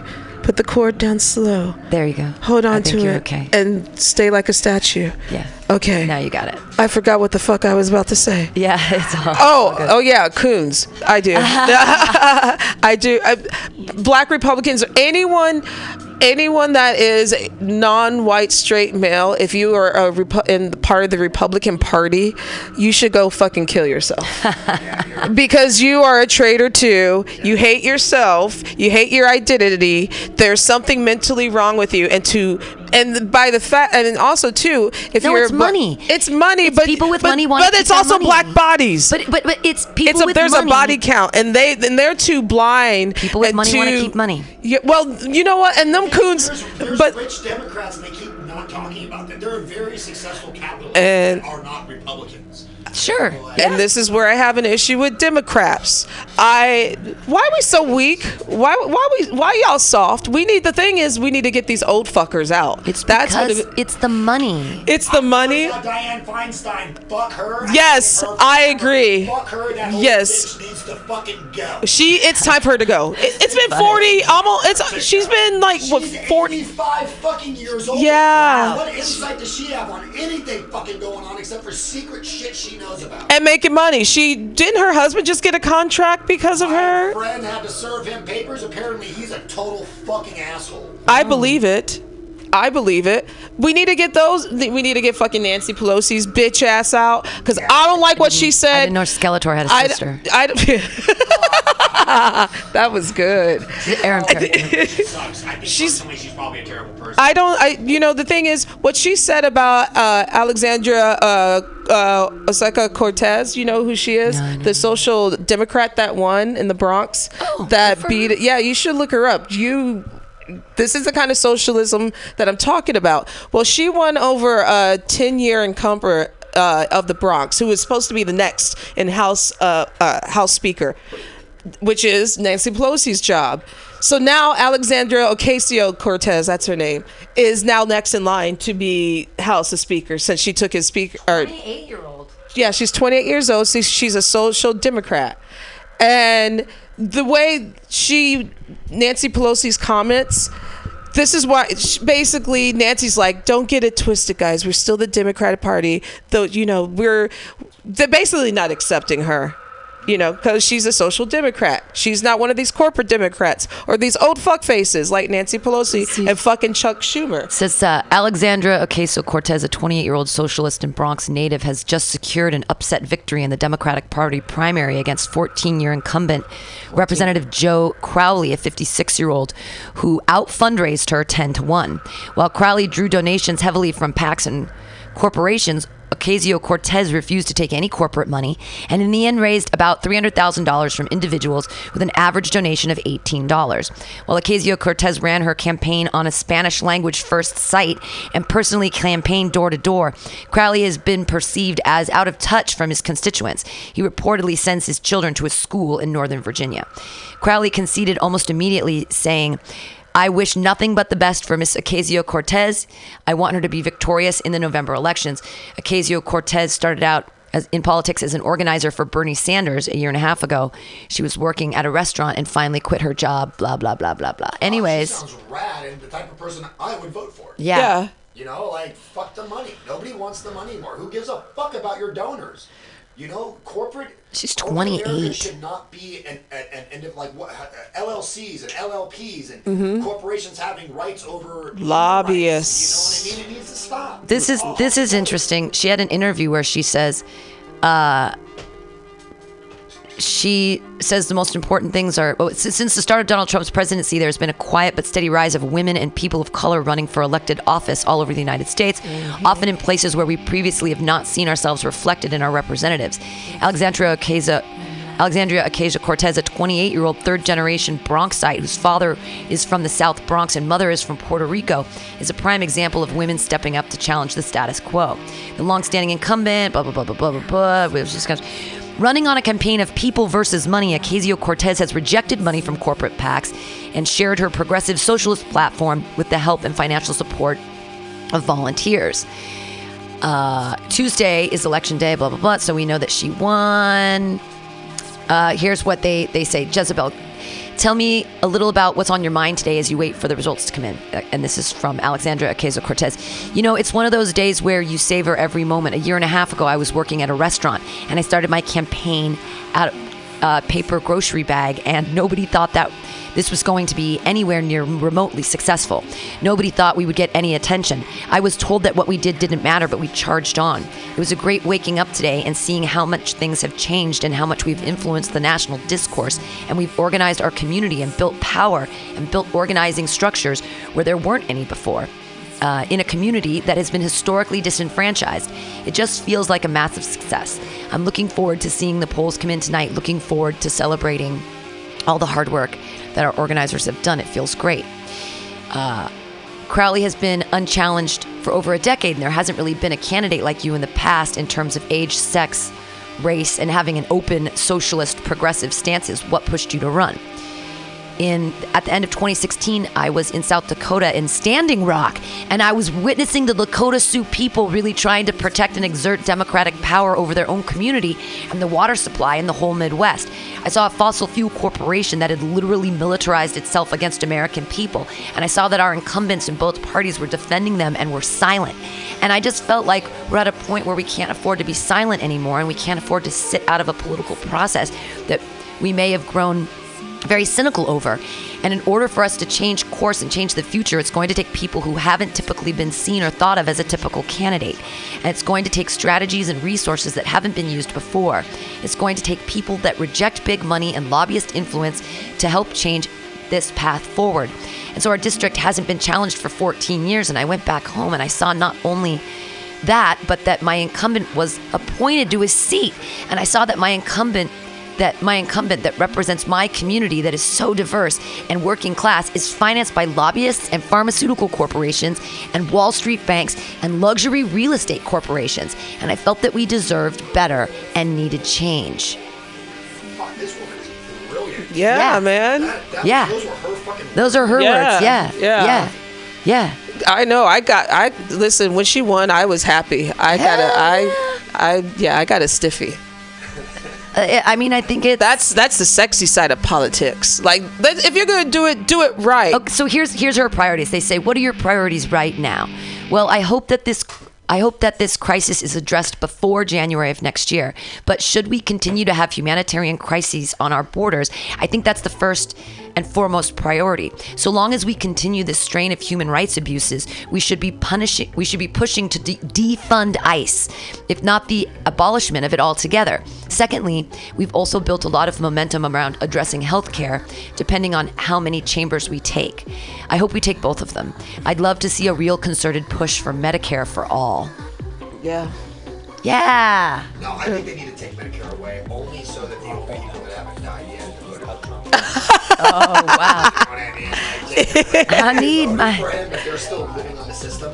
But what if? I want those people to get their shit taken away. I, I don't want the people that really truly deserve shit taken away from them. I mean, it's just my sick mentality. Well, I. I just want people to have to, to be able to have health care. I think that, you know, if you get cancer because you've been breathing this crazy air and we've been polluting our bodies and our cities, we should be taken care of. You shouldn't have to like It should be a, a human die right. in horrible pain. It's a human right. you can't get insurance because of pre-existing conditions, you shouldn't be allowed to vote either. Yeah. You're gonna fucking die. Fascism is is alive and, and well. Oh my at God. Mutiny Radio today. No, it's good. It's it's, off with his head. No, no, no, it's fine. I, let, them eat, let them eat cake. Uh, Marie Antoinette didn't actually say that, but I understand the sentiment behind What it. if you don't like cake and you just want to let I them like eat pie. pie? Yeah, I like yeah, pie better. Yeah, Let them eat fucking pie. bitch. Give me a pie. It's way better. American. Let them eat I pie. pie, not apple either. Like apple pie. I think Fucking, that's I hate I hate when people say it's as American as apple pie. I fucking hate apple pie, and maybe it's because maybe there's a side, a ugly side of America I just don't like, and this is it. It's I, That pie an has been fucked. It's an ugly side of America. Yeah, but you know what? Something bad will happen today, and we'll just keep going on with our lives. Like it, it's just like every day, it's it's crushing, and but you got to keep pushing and talk about it and get involved. You know, especially with the election uh, coming up in November. I just hope the Democrats really stop being pussies. I really do. That's I think once we clear up the 45 problem, I think the DNC is next. they need to. They, they Oh, God. just pull it. I mean, these fucking crazy fucks aren't necessarily wrong. No. And Democrats are definitely responsible for some oh, shit. oh, oh, shit are you kidding me? on. I Absolutely. don't disagree with the lock her up thing, but it doesn't make me want to vote Republican. I still think those guys are fucking assholes, and you can't Yeah. do something wrong and point at somebody else and say, "Look what they're doing," you know, because that's all they're doing. They're being snitches. I, but especially what the DNC did to Bernie Sanders, you know that that that right there was just like, no, you sabotaged him because you knew he he he could have took he would have took the ticket. Homegirl did. He wasn't taking very much corporate kickback. He didn't. No, no, he didn't want to be. Held hands in the civil rights fucking movement. I know his ass got beat. There's pictures. He's like this on the ground. I wish I would have saw me. Nobody brought up the Jew thing about it the whole time. No, Very, Who very was- surprised. I was surprised, but no, no. Oh, one's- about Bernie Sanders? Yeah, Uh, yeah. I, We've never I had a didn't Jewish president.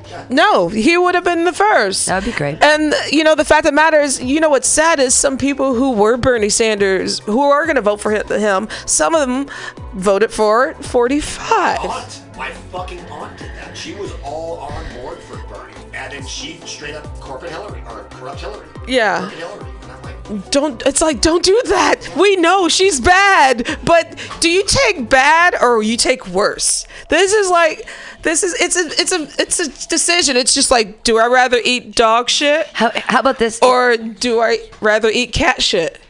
Because both are bad, but cat shit is healthier. aside from her voting for this guy, I fucking love my aunt. I really do. She Uh-huh. is a very kind person. She's actually kind of an old rocker. She just, I think, is uh, confused, like a But, uh, but- people do. But I get to give her shit now. and she totally regrets. it. Here- Yeah, here- but she's one of those Her vote voters, though. her vote didn't count. She's Thi- this is- this is- We, we didn't vote for her in California. But she's one of those people. Like there are people that are, there are Trump support. Well, they're not really supporters anymore. People that voted for him that She's just a regret it. Republican. She voted Republican because Bernie didn't get what his thing. So He- she just went back to her default, which was just voting Republican. Here, here's Damn. who who could who does this remind you of right now? Uh, when this this is a quote. It may be shocking to some people in this country to realize that, without meaning to do so, they hold views in common with Hitler when they preach discrimination against other religion, religious, racial, or economic groups. It's crazy, right? Maybe shocking to some people in this country to realize that without meaning to do so, they hold views in common with Hitler when they preach discrimination against other religion, religious, racial, or economic groups. It's by Henry A. Wallace again. Yeah. But it sounds like they're talking about Trump right now. I mean, That- it's, that's textbook. I mean, it's when when people said, "Oh, we're, we're comparing, you know, Trump to Hitler," it's like, well, Actually, you're right on yeah, the money. he was kind of on the money. I, And I, know, I think it's this dude I knew. He's I put up something on Instagram about. give, uh, give him the, or put, put the other one closer to you or This one something. Yeah, that's fine. uh, I put up an Instagram that was just really funny. It's like it was a funny little meme of like, you know, it says, uh, "Parents, why are kids so depressed nowadays?" You know what I mean? And then it was like, "Kids, well, I don't know. You fucked up the economy. blah, blah, blah, fucking Nazis are back." the, the parents' response is, "Oh, it's got to be those pesky iPhones." Right? So I posted on Instagram, and now I had an older friend I haven't seen in a while, but he was kind of always an asshole. Anyway, he totally went ape shit on my fucking Instagram. Like, my grandfather had fucking numbers on his fucking arm. If you guys keep saying this Nazi shit just because someone doesn't fucking agree with you, um. my grandfather would kick your ass for even comparing anything about the Nazis and what he went through.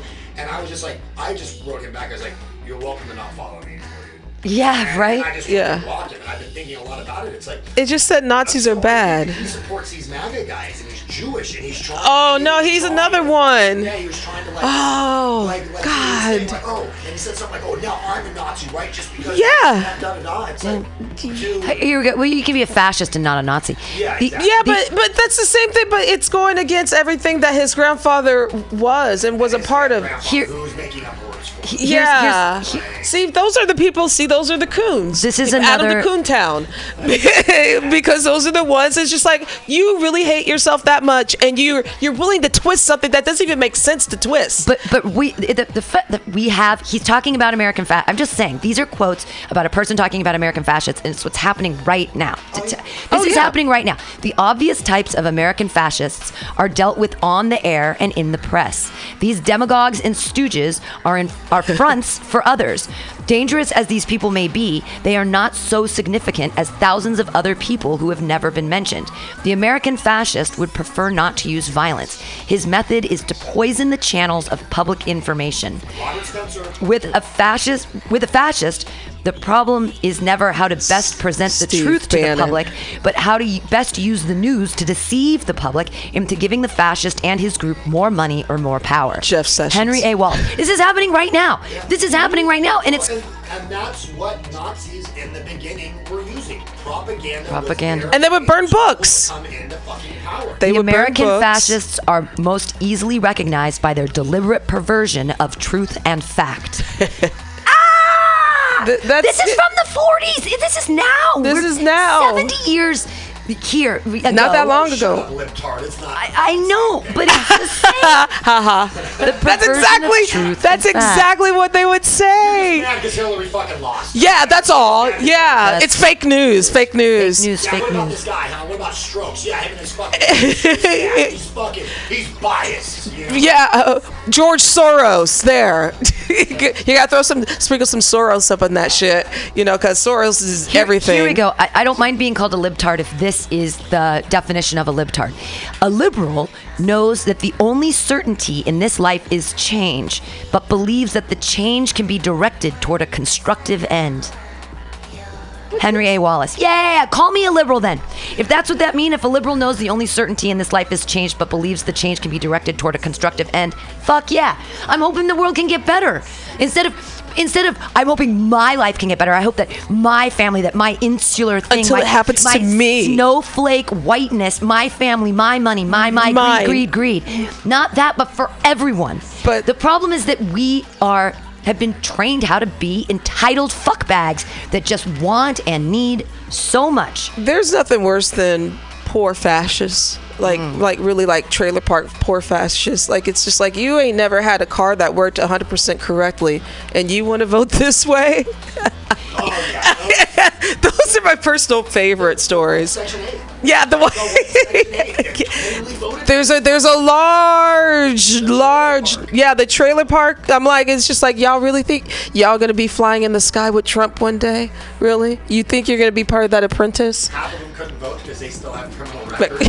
Wow. They're in their Oh yeah, MAGA hats. Oh, absolutely. In an effort to eliminate the possibility of any rival growing up, some monopolists would sacrifice democracy itself. Yeah, absolutely. Sure. there is That a happened in Helsinki just now. yes, yes, a- exactly. Yep, yep. What happened in Helsinki? That's what we were talking about. Uh, you Oh, okay. Mr. Like, oh, Yeah. I think the FBI is out of control. Yeah, Yeah. While he's standing next to one of the world's worst adversaries. Putin. And and also too, uh, one of the reporters asked Putin like basically if, if he had anything on Trump, and Putin didn't. He didn't answer. uh, yeah, yes. uh, no. or yeah, yeah. I mean, maybe it was.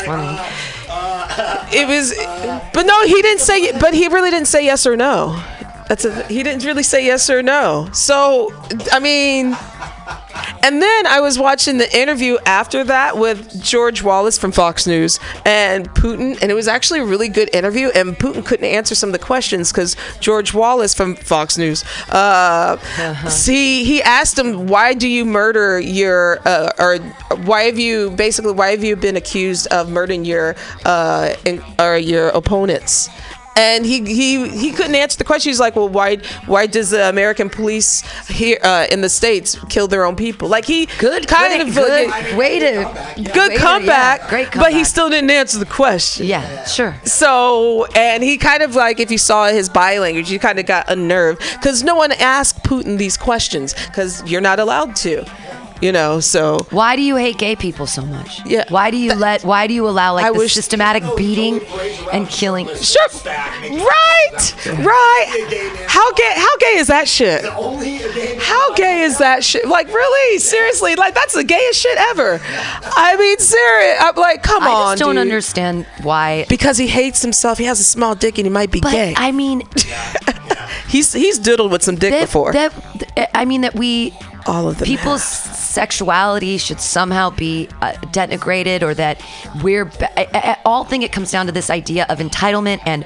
people always thinking that they're better than other people like manual labor isn't as good as a person who thinks for a living or like You gotta all think to put that shit together. uh, yeah no, Direction. Critical. thinking. labor is important and and that we you know and that i was taught from a young age that labor is not important and that you should be smart because people who do labor are dumb people and that's not fair that's not true Wait, did your dad or did your parents did they grow up wealthy? no they were i think that they were well they were baby boomers so they were the Middle class. They got to have the People in this country. They're the baby. I agree now. I used to think they were cool. Everything fucking handed to them. Right. They want to sit here and tell people to pull up their fucking Okay, boat straps. yeah, yeah, yeah, yeah. up for us. Thank you. I used to like them. Professional jobs with high school diplomas. Yeah, Yep. yeah, Okay. Yes. Where people with I have- college degrees yeah. Can't even fucking get fucking. I I have Preach. Two, I have two master's degrees and I'm unemployable. I have a degree in liberal arts. It doesn't get you far. drop out and fucking ball. well, and I had this I had this conversation with my boss. Um, Jake, uh, he's boss at Counteroffer, and we were hanging out one night or whatever, and he was sort of, I love that guy too. He was lamenting that he said, you know, all I have is a, is a GED, and I, I said, honey, you're my boss, and I have two master's degrees, and then we just both start laughing and laughing, and I'm like, it doesn't matter. The, the education even that we receive in this country, this is crazy. Knowledge used to be locked up. Knowledge used to be only the rich people can afford it. But now that everything's on the internet, you could actually get a syllabus from But- an uh, from a reputable, you know, college, and you could do the language, you could do the knowledge on yourself. You could find it I- at the library. You could read things. You could. Wait, well, can I can I can I stop Yeah, you yeah, though? absolutely. On that, baby boomers could afford to go. Their parents, they're like if you had a middle class, like they could afford to take give their you know go and get an education from college. Shit. That's actually well, you want why false. Why is it false? In their period, all the education was fucking free. Actually, after World War II, the Republicans came in and actually started a thing called Gee. the Master Fucking Plan. And then there's- was to educate everybody. Well, that's what the GI Bill was about. People, so we could be smarter than the Russians. We could be smarter than the Right. Nazis. But this is what happened. You see, fucking Berkeley happen in the fucking '60s. Yeah. Well, well, that that's the baby bo- that's the baby They're like, boomer "Oh, generation. Shit, we educated Everybody, free thinkers. they figured out that everything's fucking full of shit. Yeah. So they cut education. Well, that's what I'm saying. They, Cut they the UC systems, which then trickled down to getting into public schools across the country. Right. They, they shut it down, and now the only people getting educations are the white people on Orinda. oh, Right. of course. Orinda oh, is really nice. absolutely, Danville. Yeah. absolutely. No, 98. This is school district got completely defunded because of the Black Panthers. so. Oh yeah, Mm-hmm. yeah. That was the Oakland too. district I fucking went to. All right, like Oh, yeah. 2,600 kids in a fucking junior high school, only seventh and eighth fucking grade. That's insane. Half of the school was portable, fucking packed with 40 fucking students. Yeah. Reading textbooks that were fucking Old is old. fucking 68. Right. yeah. So and and Oh, we- 98 percent of my graduating high school class went to higher education. 98 percent. And it was there were talking about- 400 people. I'm just saying Yeah. in rich white Danville where we had four black kids in my class. So there were four black kids in my class. One of them being Randy Winn, who you might know from the Mariners or the Giants. Now he works for CNBC doing uh, baseball commentary on their Sports Center. Well, I went to high school with him, and I was a cheerleader, and he was a basketball player. And it's kind of the reason why I married a black guy because I had a crush on Randy Winn. and I was coming down. I was with my.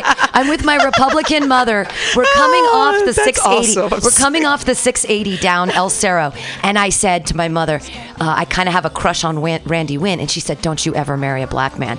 And that seed, when I was 16, was planted, and my first husband Was a black an. African American, a gentleman. but he was a coconut though, right? He was a, he was an Oreo cookie by his He own thing, but yeah. so was so was Randy Winn. He was one of four black kids in our class. didn't of date 400. black women. So one percent, one percent of our high school class was African American. Out of 400, there were four of them, and they were all very good at sports. One of them was Randy Winn, and um, anyways, they went to university. Everybody did. 98% of those 400 people. So that basically means that 2%, so eight people Okay, did so- it. And one of them was Brian Bla- Blanco, who is a comedian who I know now. And it's so funny because there were only eight people, and he was one of them. You a 0.5%. graduated in 1990. 1992. 92. I graduated. See, this is when school. See, see, you guys got a little taste of the Clinton. Yeah, the last. I love the, the actually, Clinton. that was like totally the last era. Like, if you are poor or middle class, if you might be able to get something, you might you might get be able to get a. tell you how yeah, to attain it. yeah, but you you might get something. I graduate high school in 2000. I'm fucked. I don't get. I had the, the reason why I went through so many schools because the Bush era and the fact of the matter, interest rates for loans and the scholarships and the FAFSAs, they weren't given as much money compared to the last era of the Clinton era, where and they might give you a crumb. Tuition was I didn't higher. get the goddamn. And that's the thing is the FAFSA you got either the same amount or less, but then the tuition was so much higher. Hi- exactly. When I started at UC San Diego in '92, uh, our tuition was like eight hundred dollars a quarter, and it was a oh, three quarter system, so it was eighteen hundred dollars a year. Right, exactly. For a UC school. Now, when I graduated in '96, I was complaining that oh, now it's twelve hundred dollars a semester or a, wish a I quarter. coulda had that. So it was but now, yeah, it's, so now it's like 3,600, 4,200 a quarter, and it's a three quarter system. So where it used to cost a, a little over $1,000 uh, or just under $2,000 for your whole year of tuition, now it's suddenly $12,000, $14,000. Yeah. And that's before books, and that's before living there. basketball team somehow. Yeah, that's true. and that is kind of the era of when I went to college. Yeah. And So- I and I was on work study and I had a scholarship. Uh, I only had they only gave the well Native American scholarship. There you go. Um, but they yeah, but it was five hundred dollars. Yeah, that just paid for my books. Right, exactly. Shit. That's all. I didn't graduate until I was 30. I started college when I was 18. Yeah. And it took me 12 years. And you know what? The good thing, I'm glad that it took me 12 years because I finally realized what I wanted to do. Yeah. And I wanted to pay for it myself Sure. and not owe anyone a goddamn thing. I- Absolutely. I, It's only owe like, baby. yeah, I only owe $8,000 to Columbia College in Chicago, you piece of shit school. and Are they coming after you? Do they call you all They've the time? Chicago, that's the one you chose. yeah, because it was a great art school. Vinny's would have been better. No, well, this is, but it was at the time it was reasonable, it was doable financially, and then all of a sudden it became this awesome art school that everyone wanted to go to by 2001, 2002, where because you had great uh, directors coming out of there and writers and what have you, they're like, wow, we got to jack up and get our money in on this shit, and I would, I had to leave because I couldn't afford that shit. Yeah, that's what they do. Yeah. But I started doing comedy, so there. Yay! Second City was my school after that. That's perfect. Yeah. You just gave up. I gave up, yeah, for a while. Yeah, I gave up, did drugs for a moment, and Start wearing sweatpants every day. no, silly, I don't own a pair of sweatpants. I don't know who's That's sweatpants, sweatpants. A. Oh, I Yeah, hate he- oh, he has to- Seinfeld. It's yeah. up on my- just He takes he every fucking day. he takes his pants off to poop. He says you have to take them all the way off. You got to completely you got to take your pants all the way off. It's a Costanza thing. Um, cool. Well, this has been a really fun AltaCast, and we learned a lot about uh, Henry Wallace, and we Not George Wallace. not George Wallace, and we talked all the way. The government is lying to you, so please rise up and be a part of your own government and help make decisions in your own community. And uh, hey, critical thinking. critical thinking. Read a book. Go out and read Oh a my book. God, that Please would be drink a smoothie, read a book, be healthy. Uh, all right. Can I add one? Yeah, thing on absolutely. Sure. I've met two people in my life that both work for the CIA, and the only thing they can tell me is never trust your fucking government. Yeah, never. I believe it. I believe it. But I believe I- it because I'm black. yeah, I trust the CIA. They made up crack. they made it up. They did. They They, did. dropped. They dropped crack into the black community. The government. That is not a conspiracy Yeah, theory. they're like shit. It's, it's because they heard that they're like black don't crack, and they're like, oh yeah, We- we're gonna we get got something crack. for that we're ass." gonna do it. We're gonna get it done. All right, uh, join us next week on the AltaCast every Wednesday from high noon to two. Bye everybody. Bye.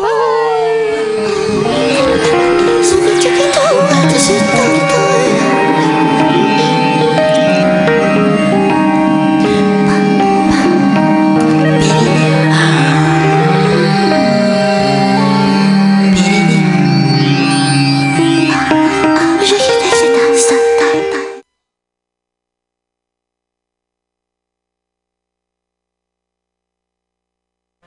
on a raft without a paddle?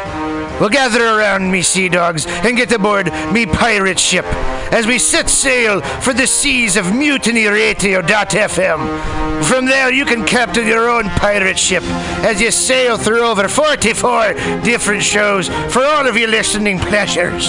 They've got live comedy to small business advice, LGBTQ friendly to sports, vinyl to gutter punk. MutinyRadio.fm has the best programming the internet ocean has to offer you. I bet my peg leg on it, or I ain't scurvy shit-faced McRat.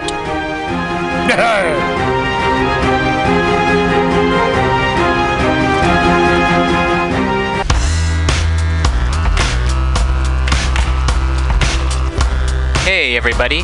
Listen to the weekly review with Roman every Friday from noon to 2 p.m. This is an unapologetically anti capitalist program. We interview community organizers, activists, and artists. We talk about ways you can take action right now. So listen in to the weekly review every Friday from noon to 2 p.m.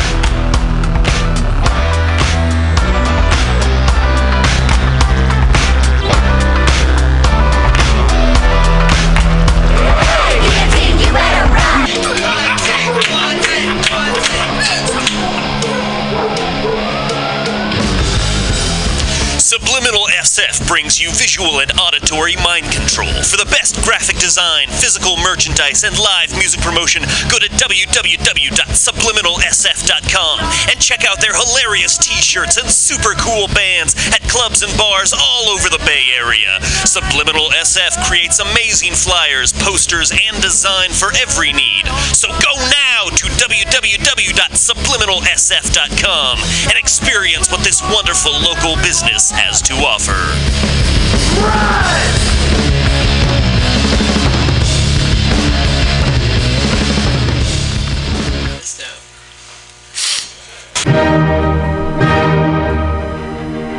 Good evening there, my friends here at MutinyRadio.fm. Chester Cashcock here, and giving you my love and regard as well as movies over there.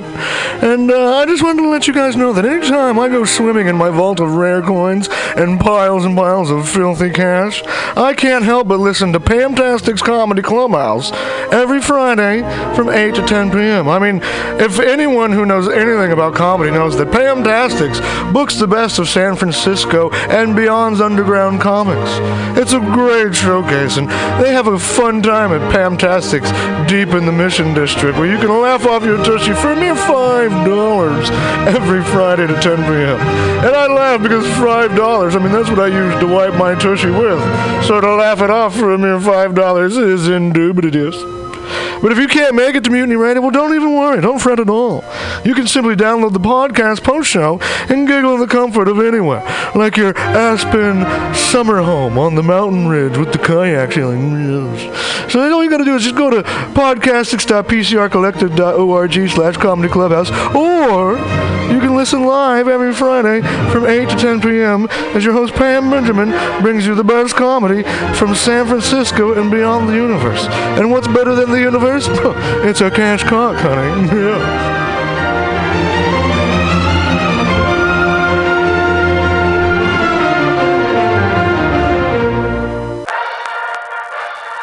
Well, hello, boys and girls. You know what a password is. That's a secret word that soldiers would use to get past the sentry and up to the front. Well, here's a password that gets you up to the front in all the right places. It's cannabis energy. It seems the faster you go, the more cannabis energy you need. So if you want to win, you have to have lots of cannabis energy. And the slowest way I know to get it is just by using Green Army Skincare. Boy, they're just cram full of cannabis energy. There are more cannabis energy units in one lip balm tube than you use circling the base 10 times or when you ride your bike 4 miles across the city. And it's fast acting. Why, no sooner than you apply some balm to your mouth or pain areas, you practically feel the new strength in your muscles. And what's more, Green Army Skincare is a good, wholesome product. They're made with body nourishing cannabis and other natural ingredients. So go out there today and pick up some Green Army skincare products from your local cannabis procurement center. Join thegreenarmy.com. Hey, ladies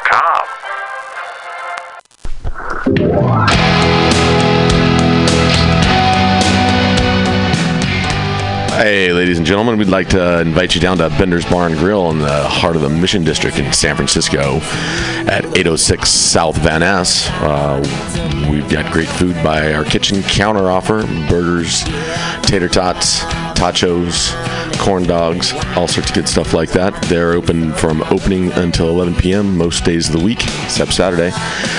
Uh, every Saturday night we've got live rock and roll, some of the best local bands in San Francisco and touring acts as well. Come on down, 10 p.m. Rock and roll, only night of the week. We have a five dollar cover charge, always five bucks for live rock and roll. We're open from 4 p.m. until 2 a.m. Monday through Thursday, Friday, Saturday, Sunday, 2 to 2.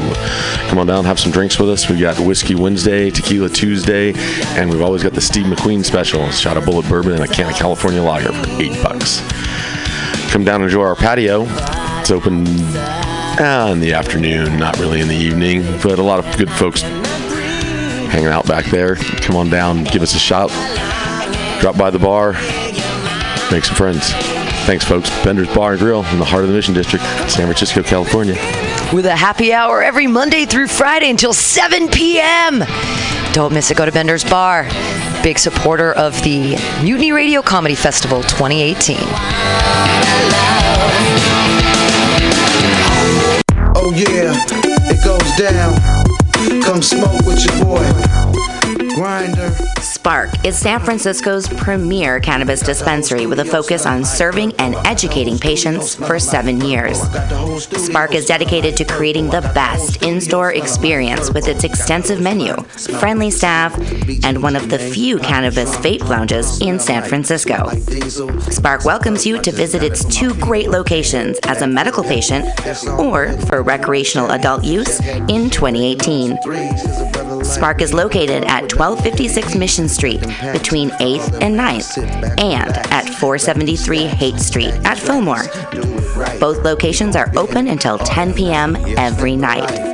Spark staff looks forward to serving you. Coming at these bitches and all these snitches. Hitting switches, going rags to riches.